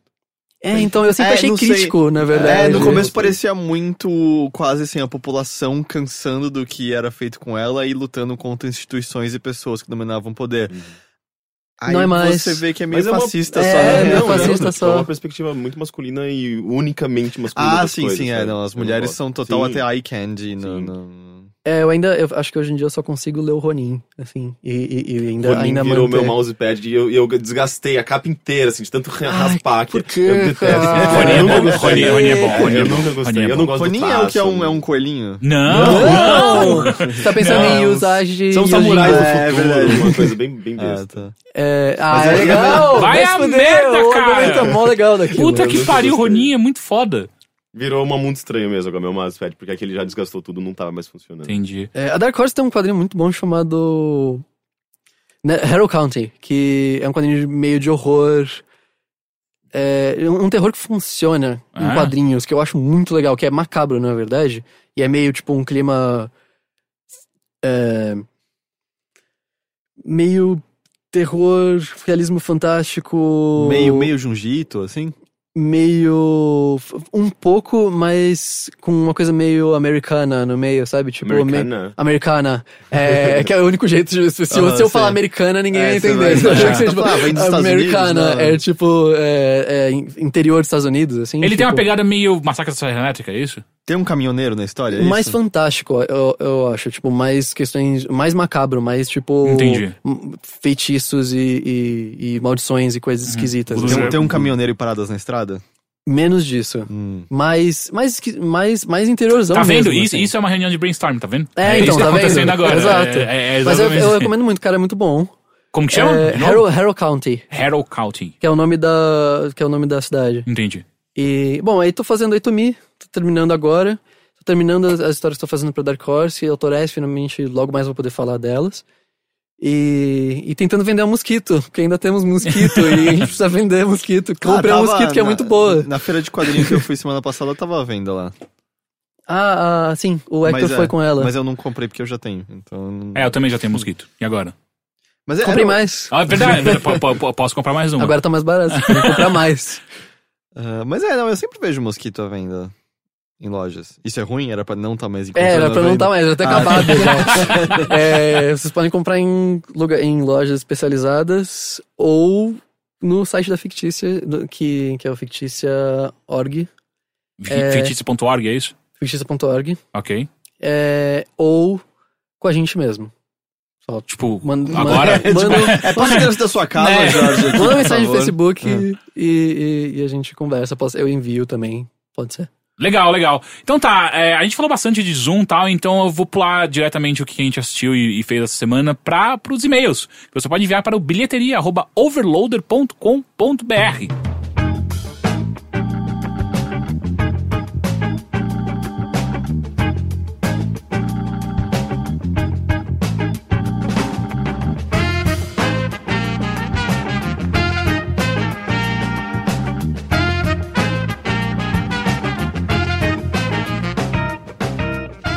Olá, monges do Monte Overloader. Quê? Queria saber o que vocês recomendam quando se trata de podcasts e sites direcionados ao jornalismo de música. Conheço a revista Rolling Stone. ah, ele falou Rolling Stones, ah, mas eu acho que é Rolling É, Stone. isso, a Rolling Stones é a banda. É. Que leio mensalmente e sites como Tenho Mais Discos que Amigos e Popload. Entretanto, queria conhecer outros. Podcasts não conheço. Ne... Podcasts. Não conheço nenhum que fale sobre o assunto, com notícias, reviews, etc. Valeu, meninos. Sou do Rio Grande do Sul escuto vocês desde antes do bagaço ter saído do Games on Rocks. Caralho. Abraço, Eduardo Reis. Eu gosto muito da Pitchfork. eh, até pra, pra reviews, assim, tipo, eu, eu acho muito legal ler review de música, porque, principalmente música eletrônica, que é, que é abstrato, geralmente, não é nada, às vezes não tem nem letra. Porque você tá lendo um- um- um- uma coisa analítica, né, tipo, avaliando algo que é uma interpretação de alguém, sabe? Eu acho bem legal, sabe? Como a pessoa consegue puxar referências e, e fazer com que aquela construção de um artista, de um produtor, se torne algo mais concreto, sabe? Eh, eu gosto bastante do trabalho dele para isso, deles para isso. O, Resident, Advi- Resident Advisor também é bem legal para música eletrônica. Eu acho que é um dos melhores sites de música eletrônica. Agora, fora isso, eu não, eu não sei tanto. Tipo, Rolling Stone mesmo eu nunca leio. Então, Uhum. É, eu também não leio Rolling Stone. Rolling Stone o que eu lia não era. Normalmente quando eu lia, não era sobre música. Era alguma outra entrevista que eles tinham feito com alguém. Ah, tem a Fact é bem legal. Ah, eu acho que, chama- acho que é Fact. Ah, é, um, é um site também, tipo, que eles abordam, sei lá, tipo, é, é- ai que tá, é mais música eletrônica também, que é a minha, minha, minha pegada, mas tem coisa pop lá também, Uhum. eles misturam bastante coisa. É interessante. E Ah. tem uns documentários legais também no YouTube, eu acho que The Fact. É, tem o Stereogum também. Stereogum. Assim, Stereogum já é um bom-. É um bom site. Eu gosto bastante da Enemy. A Enemy eu acho É. que é muito foda, Mas, mas. eles, eles têm site? Tem. Eu nunca Porra. entrei. É um tipo, site fudido. Eu, eu já peguei, inclusive, revista deles pra fol- folhear, tipo, a importada, né? Tipo, aqui no Brasil é Uhum. meio difícil, mas eu nunca entrei no site. Não, o site deles é bem bom. Ele, e parece que nos últimos anos eles têm adotado uma- um foco bastante. bem forte em rap e hip hop. Ah, mas eles falam de tudo. É, Eu lembro que eles que bombaram Cansei de Ser Sexy. É, é, 2008, é, é, é, é. Ele- Eles gostam muito de descobrir coisas. Uhum. Acho que toda, Todo mundo gosta. É, todo mundo gosta. Mas eu acho que eles têm esse foco bem, bem, bem forte neles. Ele- Eles, se eu não me engano, foram eles que fizeram um dos primeiros e se pá, o mais forte. é, uma, a mais forte análise do To Kill a Butterfly do, do, do Kendrick Lamar. Quando Uhum. lançou, ele falou: caralho, esse álbum vai mudar o jeito que a gente vê rap, por aí vai. Canais de, canais de YouTube eu acho legal o, o canal da Red Bull, Uhum. Red Bull Music. É, é, tem umas coisas bem interessantes. Uhum. O canal de uma rádio de Seattle que chama KEXP. Tem, tipo, shows e entrevistas bem legais com, Hum, com um artista. É, é, tipo, tem muita coisa. Tipo, é bizarro como Seattle é, tipo, muito polo. Ainda Ah, hoje, né? É, tipo, tem muita coisa. E, tipo, eles pegam gente do mundo inteiro que vai fazer show e etc. Sempre para lá e faz um, show e faz entrevista. Ah, que Então legal. é bem da hora de assistir. Tipo, é um- tem uns shows mega exclusivos. Eu lembrei agora de um brasileiro que é de um colega, ex-colega do I, que o cara manda bem pra caralho, do, do Marcelo, ah, é o Scream and Yell. Ele, eles fazem bastante coisa. E, e- e- eles já são muito mais focados em, em bandas novas brasileiras. E eles conhecem muito, eles manjam muito de música. Então é bem foda o que eles escrevem lá. De podcast que eu ouvia mais era no. no. SoundCloud. É tipo. ah, mas os, os podcasts que eu ouviam era mais. Era, era mais ah, ah, setlist, sabe? Tipo, não, Uhum. não tinha. Não, não, não, não, era sobre necessariamente as informações, sabe? Tipo, debates e conversas sobre música em si. Então não sei se é o que ele queria. Ah, mas eu não sei. Ah, a gente falou bastante coisa. Uhum. Então tá, próximo e-mail. É Felipe Ribeiro, 15 anos de idade, de Brasília. Olá, Overlords. Esse ano conheci um amigo, que não citarei o nome. Uma pessoa bem legal, feliz, aparentemente com uma vida normal. Mas um dia ele me procura em busca de conselhos sobre o que fazer sobre sua família. Seus pais. eh, Sobre sua família. Seus pais são separados e seu padrasto bate nele constantemente. Entre uma das piores surras, ele quebrou um pedaço de madeira na sua canela. Caralho. O ameaça diz para que arrume um emprego, que com nossa idade deve ser um- uma opção e não uma obrigação. Do contrário, o expulsaria de casa. De acordo com meu amigo, a mãe dele já foi ameaçada diversas vezes, mas não faz nada. E o proíbe de denunciar o seu padra- padrasto, pois ela não trabalha e sem a renda que ele gera, eles ficariam desamparados. Detalhe, ele tem uma irmã de 8 anos. Ela é filha do padrasto e não apanha. Ah, eu nem. eh, eu, sem saber desses fatos, falei para ele denunciar. Mas depois que ele me contou dos mesmos, o, o entendo por não denunciá-lo. Como acham que devo aconselhá-lo? PS, amo vocês e os acompanho desde muito tempo. Caralho, complicado. Nossa, né? É. Ah, Eu acho que eu iria por uma denúncia ainda. eu também. Eu, acho que, tem. ah, o Zamiliano, ele, ele, ele manja bastante, né? Não sei se você conhece ele, ah, o nosso ouvinte, mas o Zamiliano ele é um. Ele é assistente social, eu acho que é o tipo de coisa que ajudaria bastante num conselho mais. É isso que eu ia falar, de repente procurar assistência social é a Porque, melhor coisa. é, eu entendo a parte da situação financeira, mas, cara. Você vai vi- viver com é, medo? Você vai, tipo, e, e isso que assim, esse amigo já sofreu dor pra cacete, mas vai saber se isso não se escala eventualmente pra algo pior, sabe? Uhum. É, tipo, algum machucado permanente, ou, na pior das hipóteses, morte Físico, mesmo, sabe? né? É. Porque a gente tá falando. Porque já, já tem a, a, Ah, sim, a sim. dano psicológico. É, não, eu digo, sabe? Isso não só nele, mas na mãe É, também. quebrar um membro, é, perder um olho, perder audição, Uhum. perder movimento. Tipo, tem muitas coisas que você vai apanhando muito, vai Não, é- quebrando e vai é, é perdendo pra inadmissível. sempre. Isso não, não pode continuar dessa maneira, tipo, independente da, da, dessa questão financeira. Existem soluções pra isso, sabe? Ah, sim, é difícil, cara. Tipo, não dá pra falar que, ah, beleza, o cara foi embora, vocês vão, vai dar É, não, tudo não, certo. de maneira Não, É, nenhum. não. Mas é, que eu acho que pelo menos fazer da- uma denúncia É. e começar a ir atrás de uma solução, me parece ser pelo menos começar a tentar arrumar, porque um cara desse não pode ficar impune. Não é, você É, não pode manter um repente, relacionamento abusivo é. é como a norma, sabe? Como o. o- ah, nós, nós não conseguimos fugir disso. Uhum. Não. É, é, é, é- é- vocês precisam fugir disso. Não, Uhum. não, é, o, não é ideal. É, eu acho que a assistência social poderia te aconselhar melhor É, do que qualquer um de repente, de nós aqui. defen- e a defensoria pública, mas é, Ah. é complicado, né? Porque ao mesmo tempo você tem um pouco de receio, a pessoa ainda é uma ameaça, né? Sim, sim, é, é, exato. sempre- é complicado isso. Ah. Enfim, boa sorte. Ah, olá, overlindos! Me desculpem pelo e-mail colossal. Sintam-se livres para editar e acharem necessário ou ignorar tudo sumariamente. Eu separei esse e-mail especialmente porque o Jorge tá aqui e ele pode Uou. ajudar, porque é um e-mail sobre quadrinhos. Ah, sus. Assim como vocês três, eu adoro histórias em quadrinhos. Maus e Persepolis humanizam acontecimentos globais ao expor pontos de vista particulares. Achados e Perdidos e Day Tripper, ambas nacionais, são histórias maravilhosas baseadas nas complexidades das relações intra e interpessoais, além de serem aulas sobre des- desenvolvimento de personagem. Asterios Polyp e praticamente tudo que o Will Eisner já fez são explorações sobre a linguagem e a narrativa da nona arte, transpondo os limites do meio e criando coisas que não poderiam existir em qualquer outra mídia. Eu adoro esses quadrinhos, mas não é sobre eles que eu quero falar. Ele já falou. quero falar sobre super-heróis. E só de escrever essa frase eu já consigo sentir o Henrique morrendo um pouquinho por dentro. Antes de tudo, eu queria dizer O Rick que. olhou pro lado, ele olhou pra baixo e pro lado. É. o já falou super Começou tão bem, eu tipo, já tava. É, que legal. Polyp, hora. Polyp, tipo, É, você citou algum dos melhores quadrinhos da tipo, história, então- Eu, tipo, derreti na. Tava indo bem, assim. Antes de tudo, eu queria dizer que realmente não quero parecer um desses fanboys babacas que não aceitam os gostos dos outros. Eu respeito e entendo completamente porque alguns de vocês não gostam, ou simplesmente não se interessam por super-heróis, principalmente na nossa cultura que está completamente saturada com eles. Até eu que sou fã não aguento mais tanto filme e série de desenho animado e jogo e tudo mais que não para de aparecer. Dito isso, acho que quando vocês falam sobre super-heróis, o Heitor e o Henrique especificamente, acabam sendo um pouco reducionistas e des- desdenham de tudo. Não tenho problema nenhum com críticas, nem com dizer que simplesmente não é para você. Mas sempre que o assunto vem à tona, acaba indo para um lado de ah, é raso e bobo, não tem nada interessante, não é experimental, que nem os quadrinhos independentes. E isso vai cansando. Num ponto que, quando alguém, geralmente o Teixeira, começa a falar de um gibi, eu já sei que vou ter que ouvir tudo isso de novo. Seria que nem eu falar pro Henrique que Dream Pop é só barulho. Eu adoro que isso se tornou, de fato, uma característica do Henrique. O mais legal é que eu falei, tipo. Uma Ampassão uma É, vez e... ampassant, assim. é, é, Não, Não, você é Dream Pop, É, cara. você é Dream agora. Pop. Você é, você é o avatar. Ou pro Heitor, que Tetris é coisa de bobalhão.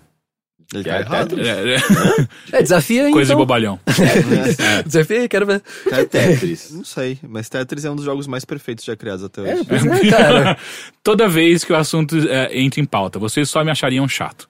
Um dos motivos de eu ter gostado do episódio sobre Guerra Civil foi que ao lerem o quadrinho vocês encontraram ideias inteligentes e dignas de dis- discussão no meio de uma, história, de uma historinha sobre gente colorida se batendo.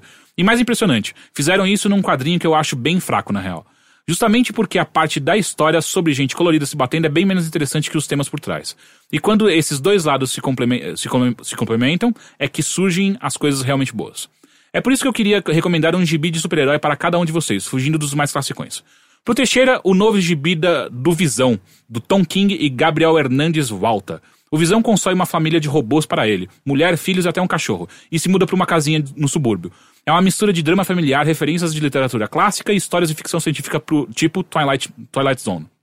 Eu Você- quero ler esse, por que ele não recomendou isso pra mim? Ele vai recomendar Vai pra que você. o que ele recomenda pra você é mais É. legal. É. Você sabe que vai dar merda desde a, desde a primeira edição, mas não consegue parar de acompanhar cada passo que os personagens dão em direção ao precipício. Isso parece um episódio de Star Trek The Next Generation que é muito bom, que é quando o Data cria uma filha pra ele. Olha só. Pro Heitor, eu acho que você já leu, mas eu, eu, e eu já li, eu acho incrível. É, Planetary, do Warren Ellis e John Cassidy. Ah, é não sobre. li. Não? É demais. Isso é um volume fechado? Planetary é da hora. É, é- é um, é um quadrinho, é um. Quadrão. Quadrão, é. É sobre uma equipe do, dos. Pera aí, caralho. É sobre uma equipe dos chamados arqueólogos do impossível, em busca da história secreta do século XX. O que isso quer dizer em termos práticos? A ideia é que toda a cultura pop no- do último século é baseada em coisas que realmente existem. Os monstros gigantes de filmes japoneses viviam numa ilha secreta na costa do Pacífico. Os heróis pulp, como Doc Savage, Tarzan e o Cavaleiro Solitário, eram pessoas extraordinárias e que se uniram para salvar o mundo. Objetos como o martelo de Thor ou a lanterna do Lanterna Verde são relíquias perdidas. Histórias de fantasmas, filmes de Wire Fu, de Hong Kong, super-heróis, tudo é verdade. E cabe à equipe do Planetary investigar e proteger todas essas esquisitices, porque é um mundo estranho, vamos mantê-lo assim. Também quero ler esse aí. E finalmente. e finalmente. Vai ser muito engraçado assim o que ele recomendou pro Rick e o Rick não tem É, eu interesse. tô isso muito esperando. E finalmente pro Henrique, Fugitivos, do Brian K. Vaughan e Adrian Alfona. Provavelmente é o quadrinho de super-herói que eu tenho mais carinho, por ter sido um dos primeiros que eu li. É sobre seis adolescentes que descobrem que seus pais são membros de uma sociedade secreta de supervilões que planeja dominar o mundo. E só eles podem impedir o óbvio. É uma premissa bem simples, mas o que é espetacular na história é a interação entre os personagens. Todos são incrivelmente bem construídos e completamente críveis. Eles falam e se comportam como pessoas reais, e apesar de estarem inseridos numa situação fantasiosa, as metáforas de crescimento, descoberta e independência os tornam fáceis de, de de se relacionar. Também vale, também vale ressaltar que é uma equipe composta de quatro mulheres e dois homens, o que já cria uma dinâmica bem diferente da usual. E ainda mais legal, foi lendo Fugitivos, lá pros meus 10 anos, que eu me deparei pela primeira vez com personagens homossexuais sendo tratados com natu- naturalidade. É um quadrinho sensacional. Enfim, já me, já me estendi pra cacete de novo, espero que não tenha soado babaca, não foi a intenção. Adoro o trabalho de vocês, continuem sendo maravilhosos, beijocas, Pedro. Ah, Ah, quero procurar eu- os três. Eu não achei babaca, não. Eu não, não achei Ah, nada, é- nada é bom, babaca o e-mail. ouvir, a gente tem que ouvir- tem que ouvir. É, eu, talvez só pra deixar claro, se eu passei essa impressão, eu, eu não acho idiota quem lê quadrinhos super-heróis, só não é minha praia mesmo, assim, eu... Uhum. É, eu, eu- pegando o exemplo do Guerra Civil, eu acho que, como a gente discutiu aquele dia, existem temas interessantes por trás. Só acho que existem outras mídias que trataram aqueles temas de maneira mil vezes mais profunda e mais interessante, porque pra mim o problema da história tá onde tem homens de colã colorido. Eu tenho essa Tipo, eu falei, eu dava risada às vezes em algum Sim. ponto, porque pra mim era muito engraçado, tipo, a galera inteira numa sala, tipo, o Wolverine com a roupinha amarela dele, o Homem-Aranha pendurado, os caras usando umas capas com umas golas gigantes, falando, é, a liberdade é importante. Eu, tipo, por que você tem que usar essas roupas ridículas? Eu não consigo sacar. Que eu acho que é o que eu curto mais nos filmes, talvez, que as roupas são bem mais sóbrias e interessantes. É complicado quando a premissa é um impedimento, né? Tipo, por exemplo, quando eu tentei jogar. eu- muitas vezes eu tentei jogar os jogos da Telltale do Walking Dead.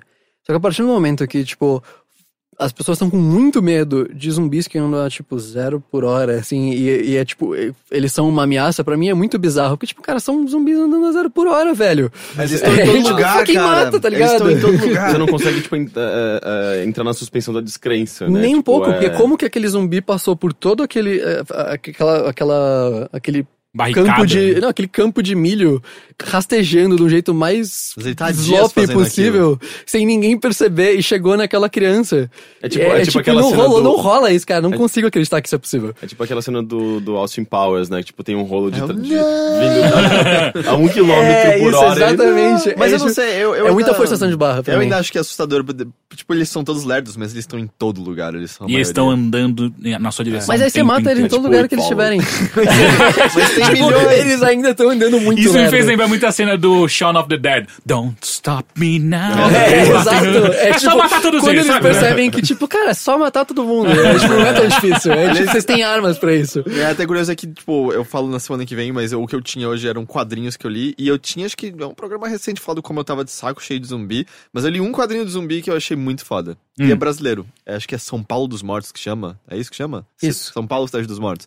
É, Eu- tá é isso mesmo. É, é. Esse nome não, não colabora nada pra Não, ele, mas né? é, é muito interessante. É, tipo, é um dos melhores exemplos que eu já vi sobre zumbis sendo usados como alegorias a problemas sociais. É Uhum. muito interessante. Legal. Mas é, o que eu queria perguntar é, Jorge, você tem mais alguma alguma alguma coisa interessante. É, é, pra você indicar pra meio? gente. É.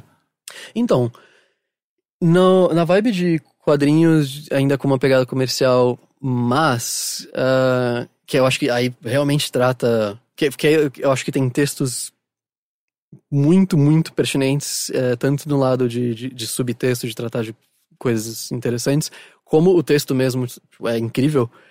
É várias coisas que a Image tá, tá lançando agora. Que, tipo, Uhum. a Image lança o, o, entre aspas, o comercial autoral. Uhum. Então, por exemplo, o o Warren Ellis do Planetary, ele tá lançando um quadrinho chamado Injection, que é um bagulho muito incrível. Que tá demorando pra cacete pra se desenvolver, mas tá incrível, eu não Hum. consigo parar de ler. Mas ele você compra na banca todo mês? eu tô lendo o, o digital mesmo. Ah, tá, por digo, enquanto. você- é, são É, quem eu coisas mensais. são coisas mensais, é. E, e- mas quando, é, geralmente como tudo na, na Image ou na, na Records também, é, quando sai seis, quando fecha seis edições, eles lançam encadenado. Uhum. Não dá pra pegar isso na Amazon BR, por exemplo. Não é super barato, mas dá. O que mais que o Warren Ellis fez? Que o nome me é familiar. Qual a coisa mais mainstream que ele já fez? Acho que o Planetary, não? Ah. além, de, além de coisas super-heróis também. Acho que o Planetary Foi- foi, coisa que deu tipo um, Marvel- Marvel deu, deu um boost na carreira dele fudido, o Planetary. Quem que fez o Preacher? O. Caramba, tá na ponta da língua. Jesus Cristo, por quê? Não é o, Gar, não, não é o Garfênis, né? É o Garfênis, Garfênis, obrigado. ok. Eu tava na ponta da língua e eu não conseguia É. lembrar. Eu, eu aposto que todos os meus companheiros fictícios, principalmente o Paulo, estão me odiando agora por não, por não falar mais coisas do Warren Ellis, mas enfim. É, o Warren Ellis faz isso, inclusive, muito bem. Ele faz o, o, o espetáculo de um jeito muito bem escrito e muito bem feito, assim, tipo, e, e relevante. Inclusive, ele tá numa pegada agora de escrever de um jeito mais é, romance, em que, tipo, os quadrinhos dele demoram muito a se desenvolver. Mas é, tipo, se desenvolvem de uma forma que é, que é, uma- é um ritmo muito mais literário, assim.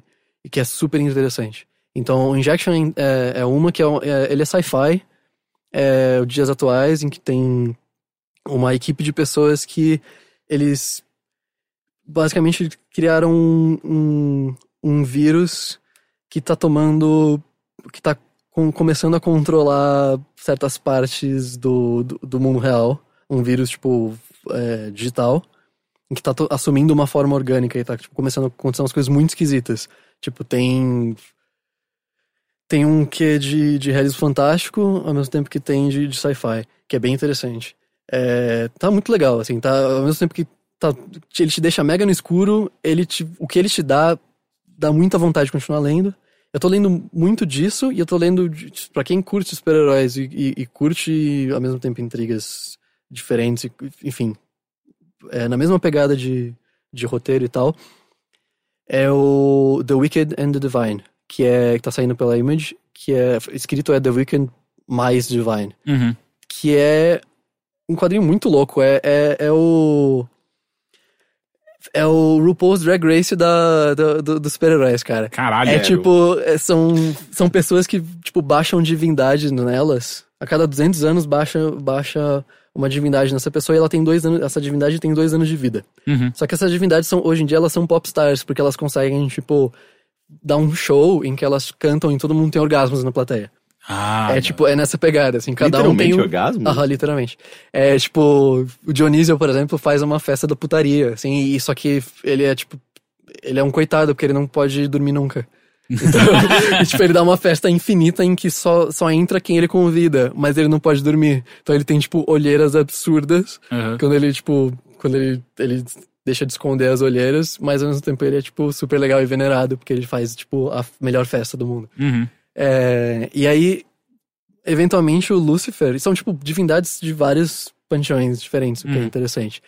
E aí, a Lúcifer, ela.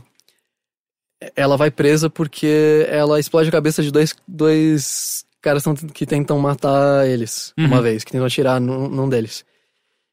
E. Começa a história assim, né? Tipo, ela explode a cabeça de dois caras e aí, tipo, ou, ei, ou, você explodiu a cabeça de duas pessoas, você vai ser preso. Aí, tipo, como assim? Eu só estalei os dedos. Uhum. E aí nisso ela fica brincando com a juíza e de, de tipo, vou estalar o dedo, vou estalar o dedo. Você olha aqui eu instalando o dedo e ela estala o dedo e a cabeça da juíza explode. E aí, tipo, fudeu, agora fudeu, a gente, se, a gente se fudeu. E aí começa uma putaria de Deus matando deuses e pessoas querendo matar deuses. E é, tipo, Caralho. é, é muito louco. É, é- eu recomendo muito. Ao mesmo tempo em que eles são super, tipo, espalhafatosos e modernosos e bonitos. Então, é, vale, vale muito a pena. Eu acho muito. É uma das melhores coisas que tá saindo agora, assim. Eu lembrei de uma coisa que eu acho muito foda do Ellis. Muito, muito. Warren Ellis, que pra mim foi uma um dos quadrinhos que mudou minha visão sobre quadrinhos e, e até mesmo sobre a profissão do jornalismo, que é muito foda, que é Transmetro, Transmetropolitan. Ah, Transmetropolitan, sim. que é o Spider Jerusalém, que é a história de um jornalista no futuro, num futuro muito longínquo da Terra, e é ele meio, meio que, que, que é uma mistura de Bukowski com com com jornali, com sei lá, um jornalista foda com, com, com capote, sabe, com Truman Capote.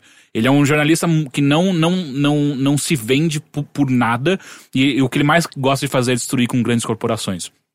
Então é muito, muito, muito foda. É o tipo de, de quadrinho meio. Acho que era a época que ele tava mais anarquista possível, sabe? Ele tava Era um querendo mundo bem acabar. cyberpunkish, né? É, é, ele, ele queria derrubar governos, era isso que ele queria fazer. E, cara, Transmetropolitan é muito, muito foda. É, se eu posso dar uma dica. Ah, vocês têm alguma dica que vocês querem dar ou não? Rapidinho. Ah, não, porque é o que eu vou falar semana que vem. Tá. Henrique, não? Então tá. Jorge, muito, muito obrigado. Acabaram os e-mails? Acabaram. Ok. Muito obrigado. Obrigado por me chamarem. Que isso. Ah, assistam um Zoom, ainda tá nos nos cinemas, né? Sim, por favor. É... Comprei um mosquito. Comprem Mosquito. Compre um mosquito. E Hitomi vai sair em julho, provavelmente. É isso? Junho? Julho? Junho e julho. Legal. Gente, muito obrigado. Tô de nada. E até semana que vem. Tchau. Tchau. Tchau, tchau. Tchau! Gonna have myself a real good time. I feel alive.